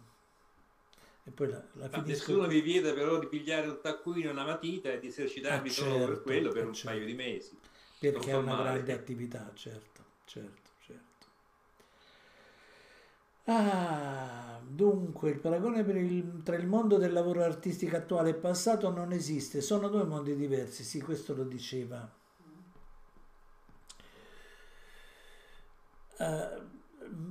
Maria Patrizia Secchi chiede di restare collegati col prodotto del nostro lavoro. Collegati no, è un'affermazione. Ah, è un'affermazione, però mi piacerebbe eh, se avessi la possibilità di chiarirlo perché è, è in effetti un concetto piuttosto importante. E quindi qui stanno passando le tue immagini, adesso c'è una banana ad acquerello, un occhio, un occhio su un sasso, bellissima. Eh sì, anche Lux dovrebbe intervenire. No, non ha sentito la mia voce. Ah, ha sentito. si sente la voce di mia moglie che ogni tanto interviene dicendo, dicendo cose allora, l'altra cosa è il messaggio, questa è un'altra cosa che è importante. Eh, la domanda, alla domanda cosa dicono le tue opere e quali messaggi vogliono comunicare, eh, tu rispondi che occorrerebbe rivolgere questa domanda direttamente alle, alle opere e non all'autore.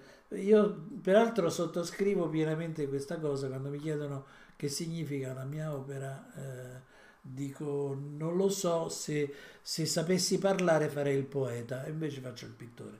Per cui ecco mi interessa il tuo beh eh, voglio dire semplicemente che le opere sono come i figli.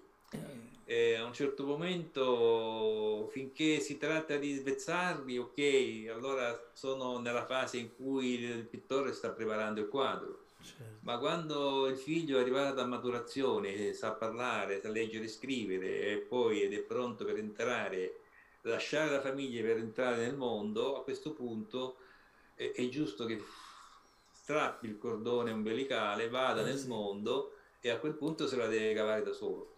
Nel senso sì, che se ha qualcosa da dire, la dice.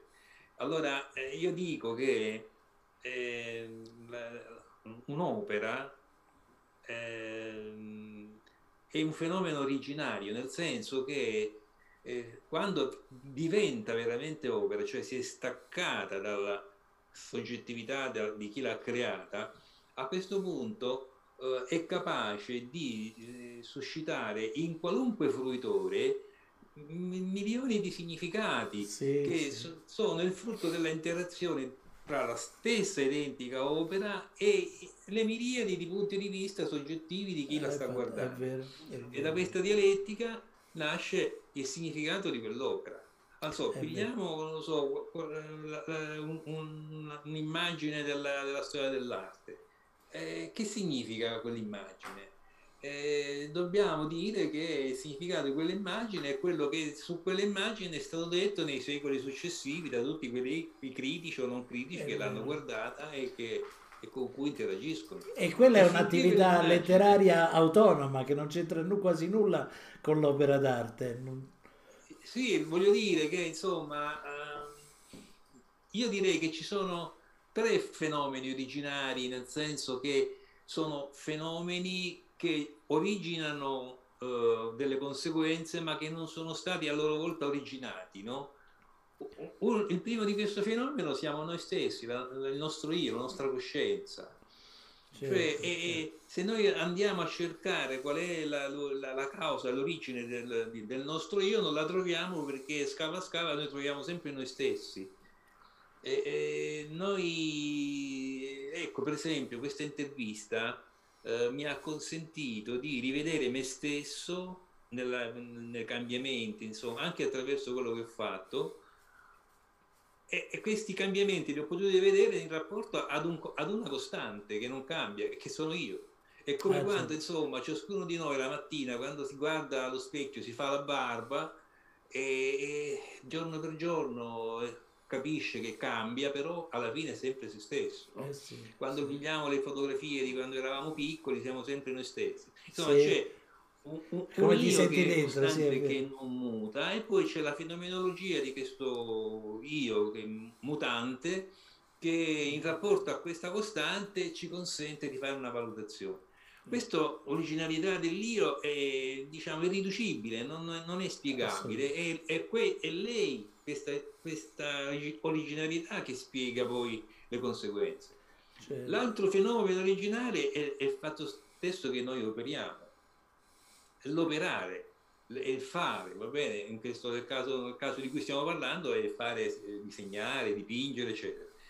Ma questo fare è, mh, diciamo, è indipendente o è diverso da quello che poi abbiamo fatto. Perché poi alla fine il terzo fenomeno è l'opera, la, la quale a un certo punto è, come dicevo prima, diventa opera quando si è staccata da questo fare Eh, certo. ed è stata fatta, chiuso. Eh. E a questo punto va per il Vive di, per di non so se sei mai ri- io rimango sempre eh, ehm, eh, total- s- stravolto sorpreso dalle interpretazioni che gli altri danno dei, dei lavori che presento sono totalmente sorprendenti eh, a volte completamente diverse da quello che io mi immaginavo o dai miei, dalle mie eh, elucubrazioni e, e- e progettualità e ne esce fuori, ne esce fuori una, ehm, una interpretazione completamente nuova che peraltro è interessantissima, no? Perché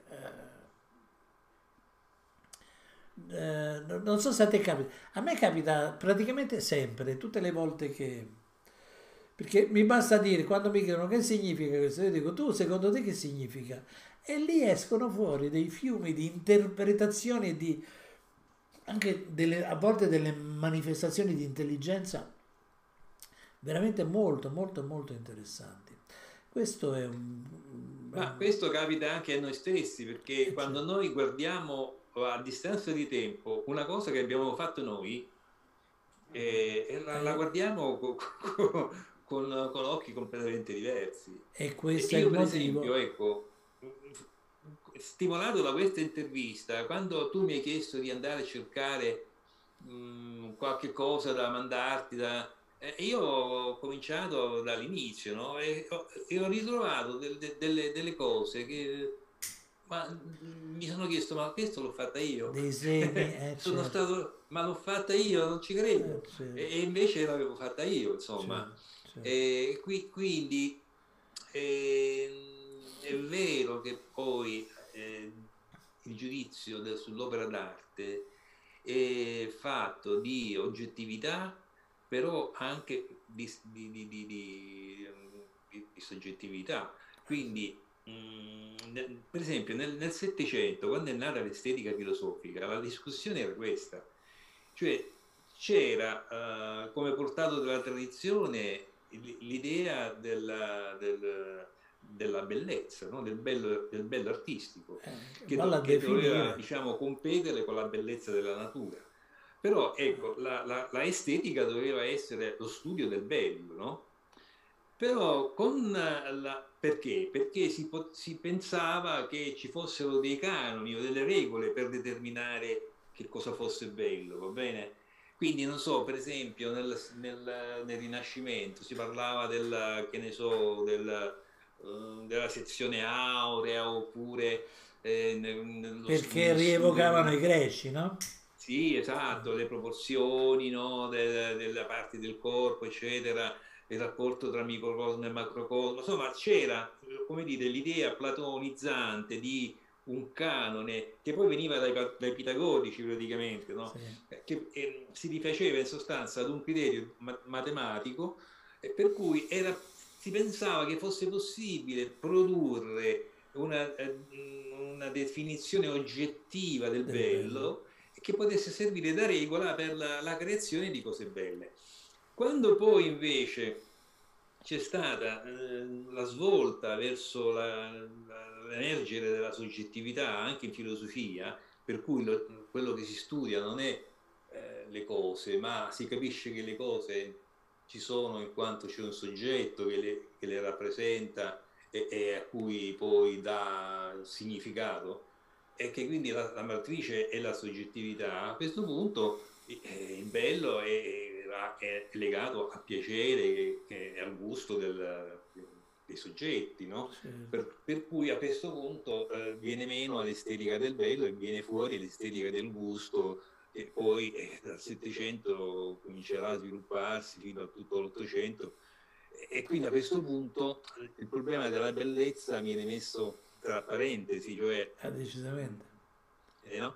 e, e, poi, do, salvo poi eh, recuperi no, tardivi, intellettualistici su questa cosa, però in realtà è la problematica la definizione oggettiva del bello ed è problematica la definizione del bello soggettiva proprio in quanto soggettiva. Totalmente. Perché la soggettività porta al relativismo e quindi alla svalutazione di quello di, quello di cui stiamo parlando. No? Quando poi, quindi, quando poi quindi, eh, un, uno scienziato, un fisico ha stabilito che qualsiasi fenomeno è influenzato dall'osservatore, allora lì è saltato tutto completamente.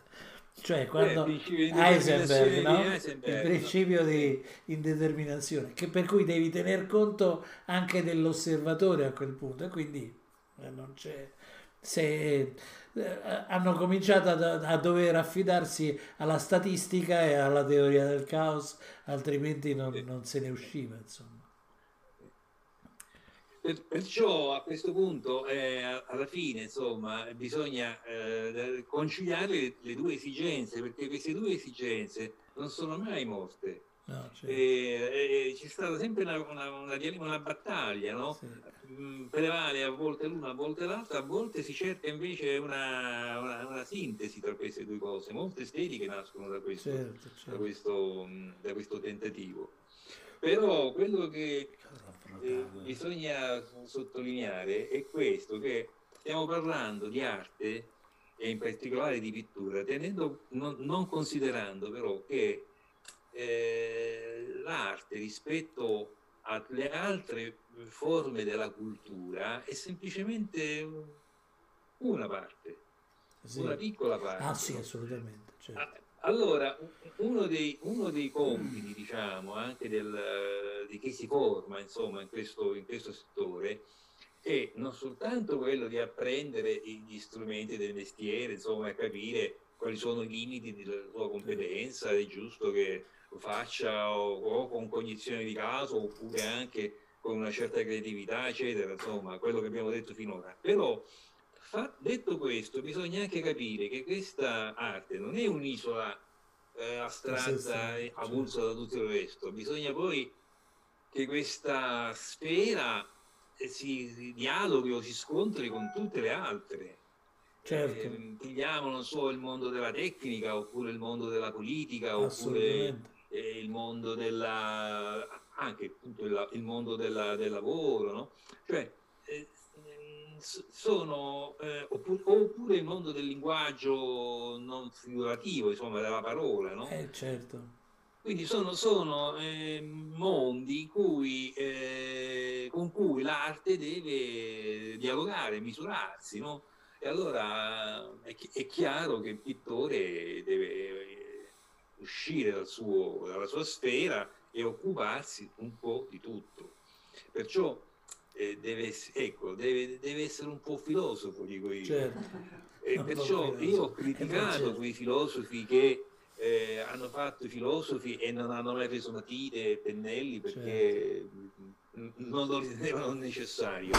Però critico anche quei pittori che hanno preso solo matite e pennelli e ma no, non hanno mai letto un libro di filosofia e invece dovrebbero o che non hanno mai letto un libro che è peggio ancora. Cioè non hanno mai frequentato non hanno mai eh. frequentato la loro cultura. Eh, questo è Ciabatta75 ci saluta, eh, ci ringrazia per questa diretta, buonanotte, finirà di vederla domani, eh, anche se veramente abbiamo affrontato... Ragazzi, sono due ore che stiamo parlando di queste cose, che poi io non mi fermerei mai, eh. cioè continuerei ad andare avanti. Eh, dimmi.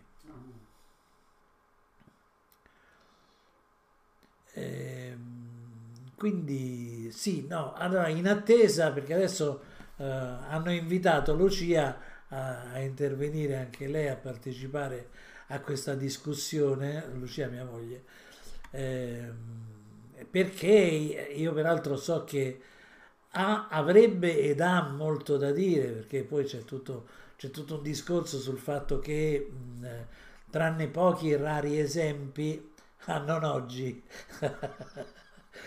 dico, tranne pochi e rari esempi, le, la, io poi me lo sono sentito proprio dire da un, da un maestro, da un pittore che, al quale io mi riferivo, che, che mi disse brutalmente che l'arte era una roba da uomini e che le donne non ci devono entrare.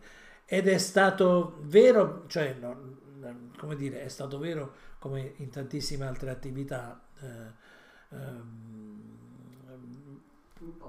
ed è un, un fenomeno imposto, insomma, cioè, eh, anche lì quello è un, un, dato culturale col quale forse bisognerà farsi come dire, farsi...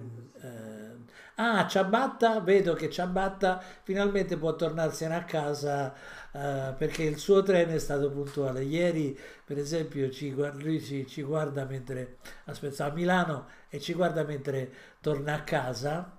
Eh, e, e, ieri gli tre quarti d'ora di ritardo ci sono stati, quindi è stata ver- veramente grave. Cioè, da una parte ci ha avuto la possibilità di chiacchierare con noi, però insomma è tornato proprio tardi a casa perché parte da Milano e poi c'ha 40, 40 minuti di viaggio, quindi è arrivato boh, eh, insomma è stato un, un, viaggio duro. Ci sta salutando che il suo treno è arrivato e che quindi andrà via, è interessante. Ecco, questo è bellissimo, cioè questo ambiente è veramente curioso. Questa è un'altra cosa assolutamente incredibile cioè ci stanno guardando col telefonino, cioè c'è qualcuno seduto in una stazione e sta chiacchierando con noi, interviene, dice cose eh, oppure ascolta e basta e lo sta facendo da uno smartphone in una stazione. In una stazione. Queste, queste sono cose che a me fanno impazzire totalmente, cioè mi danno, mi danno una, danno una carica, cioè è una meraviglia è una cosa di un meraviglioso, fantastico, è un'epoca fantastica. Credo che, non so, io ho vissuto, passato da, da, da una novità a un'altra novità a un'altra novità, cioè, come dire, nel Cinquecento c'è stata una rivoluzione pazzesca perché un certo Gutenberg ha inventato i caratteri mobili per stampare. E quello ha portato a...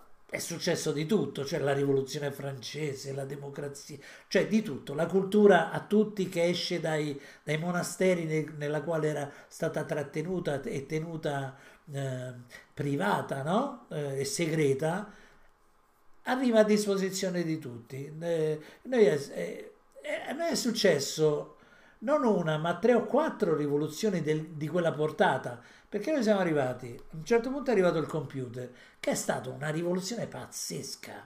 Poi è arrivato il computer in rete, per cui anche lì inter, l'internet è diventato una cosa. Dopodiché ci hanno messo in mano questo aggeggio col quale giochiamo. Eh, leggiamo, ci informiamo, guardiamo la televisione, eh, parliamo fra di noi inventandoci delle, delle, come dire, delle conferenze come questa, no? delle chiacchierate che eh, non, sarebbero, non sarebbero possibili. Cioè, la chiacchierata che abbiamo fatto, queste due ore di chiacchierata, in effetti... Eh, se uno è fortunato e incontra le persone giuste, eh, poteva avvenire in un bar, in un caffè, in una, in una birreria e, ed era un evento fantastico. Per noi è quasi normale che parliamo da, una, da un capo all'altro del mondo e, e agiamo, cioè io per esempio normalmente questo tipo di attività la faccio mentre dipingo e mi vengono a trovare in studio dall'Australia. E mi dicono ah stai facendo questo come io faccio così. E io gli dico come faccio io? Ed è una roba non lo so non so come dire. Queste sono possibilità. Non so non, so, non sappiamo neanche quanto quali saranno i frutti di questa cosa eccezionale, perché un'altra cosa uno dovrebbe pensare, il, questa è una cosa che non l'ho letta, vista, ma allora il 95% degli scienziati che l'umanità ha avuto in tutta la sua storia sono viventi e stanno parlando fra di loro in maniera costante e continua. È una roba, cioè San, cioè, da qualche parte qualcuno sta scoprendo qualcosa che sarà l'equivalente del transistor o di questo aggeggio qui, che rivoluzionerà tutto un'altra volta. Noi non lo, sape- non lo sappiamo neanche. Vabbè, mi, devo, mi fanno segno di calmarmi, che sono partito con questo pistolotto entusiastico, perdonatemi. Vabbè, lo chiamerei elogio della simultaneità. Ecco. Però, se, se, mi permetti, aggiungerei un altro eh elogio, certo. che è quello del mm, contrario, cioè il fatto che eh, eh, tu ti stupisci che mh, mm, dall'Australia adesso, dall'America adesso, eh, stiano sentendo quello che stiamo dicendo, va bene?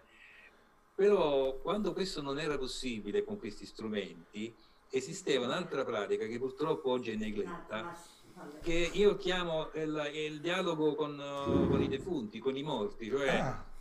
eh, tu apri un libro di Kant che è vissuto nel Settecento, leggi due parole e subito si accende un dialogo tra quello che sta dicendo lui, certo. quello che comprendi tu di quelle sue parole certo. e eh, le interpreti, dopodiché le due righe successive già ti smentiscono, devi dare ragione a lui e poi eh, tu ricarichi nel, nella tua interpretazione e lui ti risponde. E questo avviene eh, con tutti gli altri, per cui a un certo momento eh, interviene nella, nel dialogo eh, Platone che è vissuto due secoli, eh, due, due millenni prima, prima. E poi, dopo, e, poi, e poi c'è eh, certo. non so, un artista rinascimentale e poi insomma nel tempo eh, non simultaneo si crea poi quella, quel dialogo no, tra gli spiriti che trascende eh, la, la, mediazione dello strumento fisico che, di cui noi non possiamo fare a meno oggi. Ma immagina cosa succederebbe se ci fosse un blackout. Caspita, sì! Ti impedisse di, di, di, di, diciamo, di utilizzare questa simultaneità. Si ferma saresti, tutto. Saresti, diciamo, come eh, morto. Sì, no? si se non avessi tutto. poi il, il- il- il- panico. dire, come arma di riserva il parlare con, eh, con- con i morti, ecco, insomma. Certo, certo, certo. Sì, sarebbe veramente il sì, sono d'accordo. Sì, sì, il panico. E me immagino un attimo, adesso pigliano e ci levano l'internet di botto, cioè Eh. non, non- non si fa più, non si fa più nulla, non si fa più, è vero, è vero, hai ragione. No, io il mio disegno, la pittura. Non ho capito, dici che tu hai il tuo Il mio disegno? disegno, la pittura, la lettura, come fai?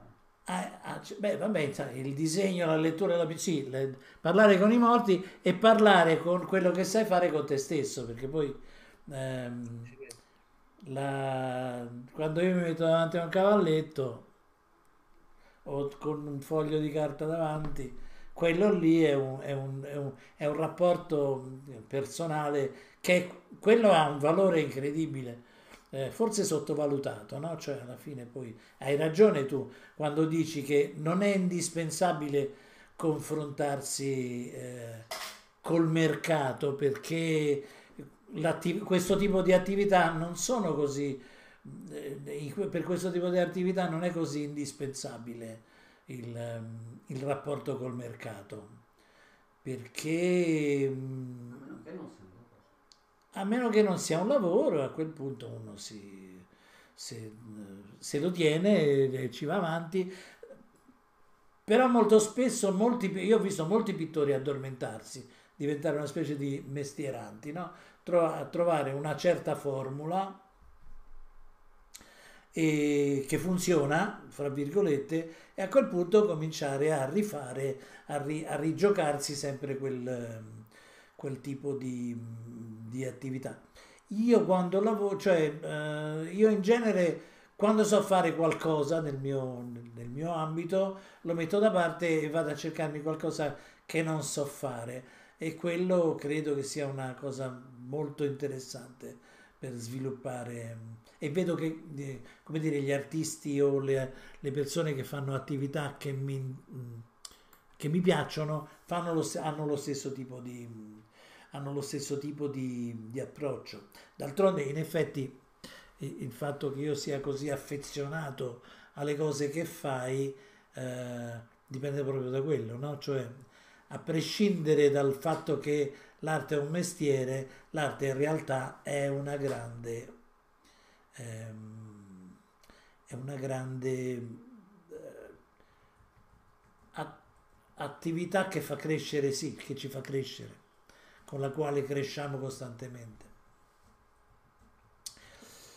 Mi stanno eh, dicendo, allora ti piace fare il mago e imparare nuovi trucchi? Eh, ah sì. All- Allora, anche Maria Patrizia Secchi ci saluta. Credo che abbiamo insomma messo un sacco di carne al fuoco.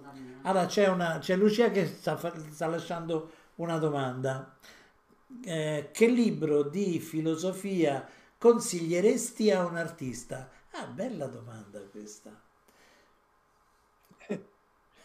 Beh, ehm, un libro difficile è La critica del giudizio di Kant. La critica? La critica del giudizio, Del critica giudizio. della capacità, Ah, bello, sì, critica della capacità di giudizio, della facoltà di giudizio. ho capito. Io devo fare una, una cosa, ma del allontano un istante. Chiedo scusa. Cioè, come i ragazzini non possono...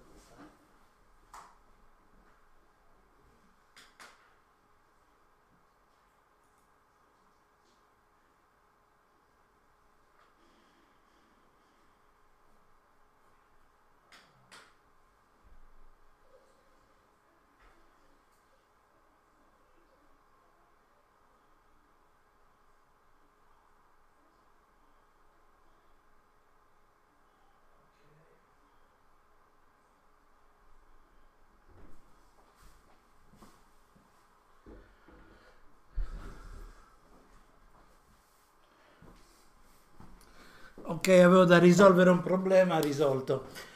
Ehm, la, la Dicevo, cri- dicevo, questo libro però è un po', un po' difficile perché bisognerebbe leggerlo in rapporto alle altre critiche, perché Kant scrisse una critica della ragione pura, una critica della ragione pratica Sì. e poi come facoltà mediatrice tra le due la- una critica della capacità di giudizio dove appunto si parla dell'arte, del, del- del giudizio estetico, insomma. no?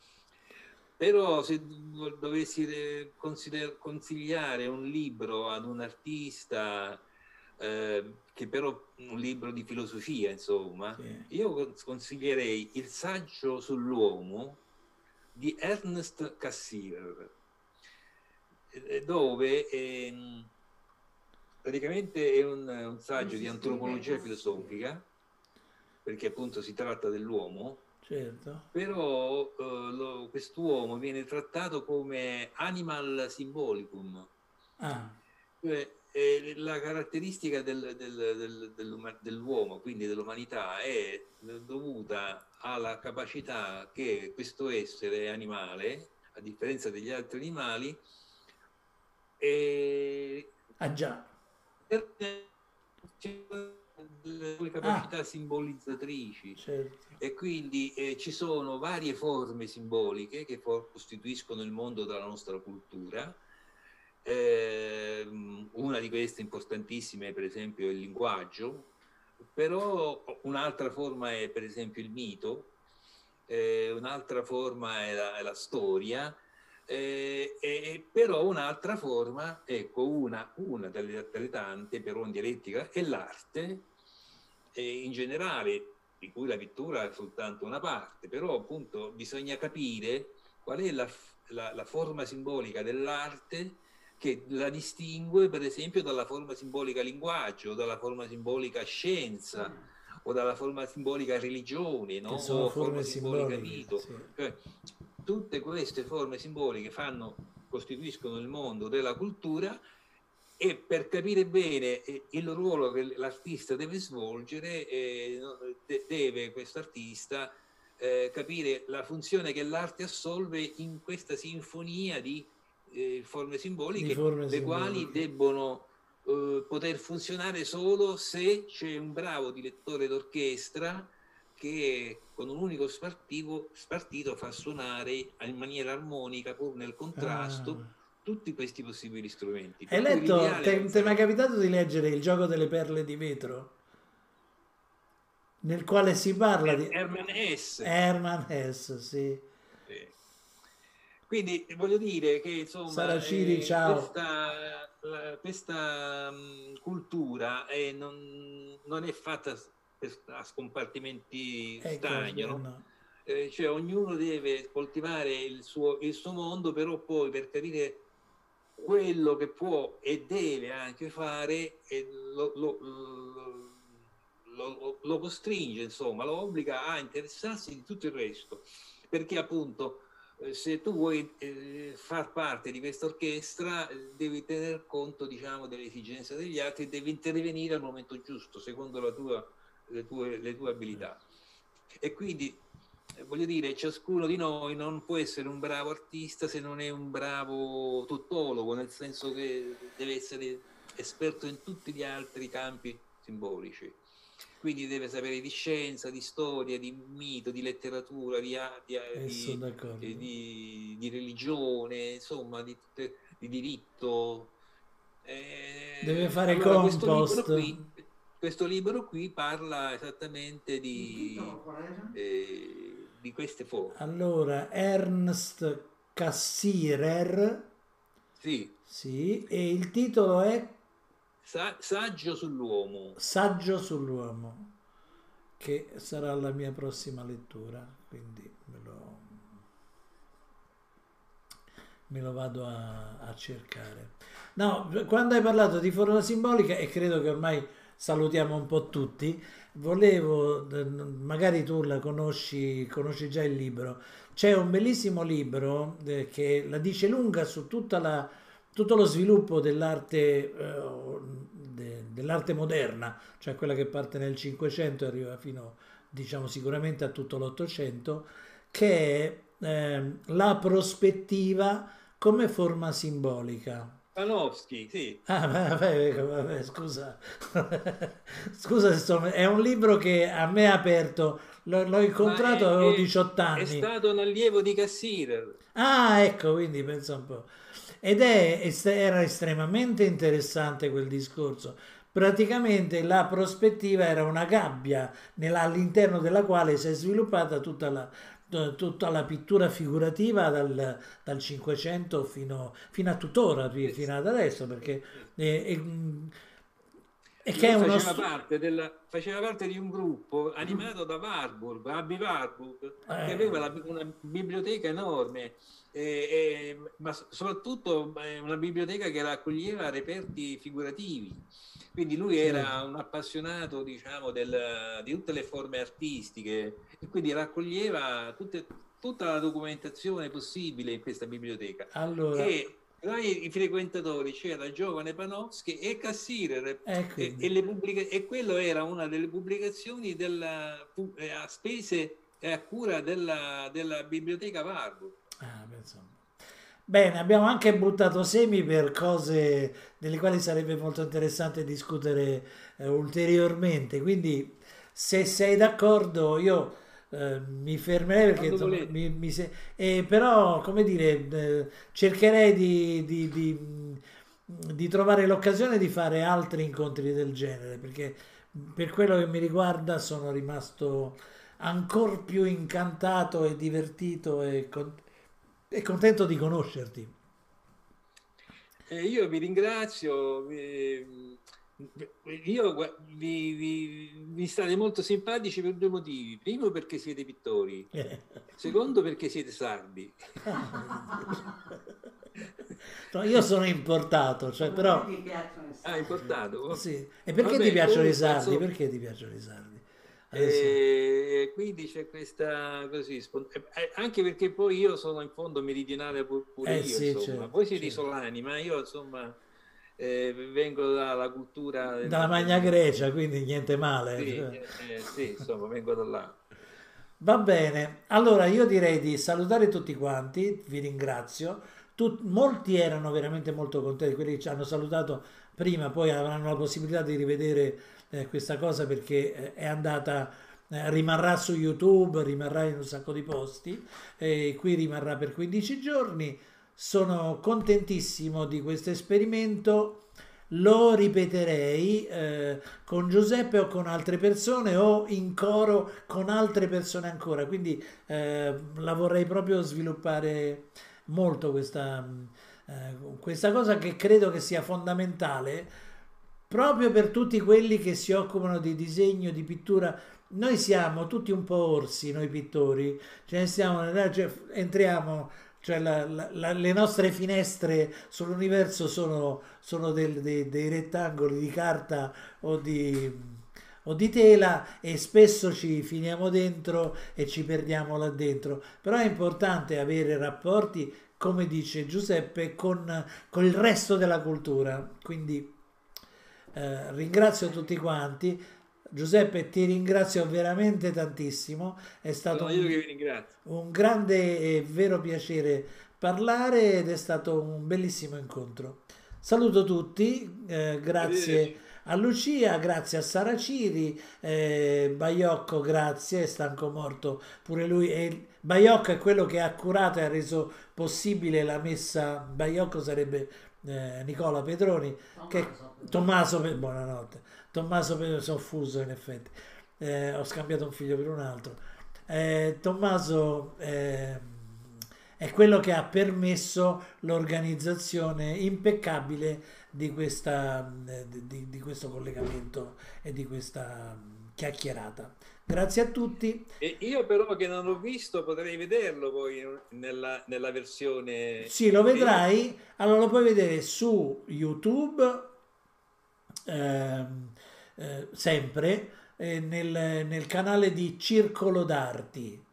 Eh, sicuramente poi lo pubblicherò anche su, su un disegno al giorno di Facebook perché è una documentazione che secondo me eh, è, è importante sia, quindi sia lì che nell'altro gruppo consigli e tecniche per, ehm, ehm, per il disegno e la pittura eh, rimane anche su Twitch, insomma rimane, rimane disponibile e accessibile a tutti ed è giusto. D'altronde Ti ci stanno... un'altra cosa, se Sì. ha scritto qualcosa su arte e filosofia. Ah, sì, mi chiedeva Lucia se, se tu Giuseppe hai scritto qualcosa su arte e filosofia, anche quello sarebbe interessante.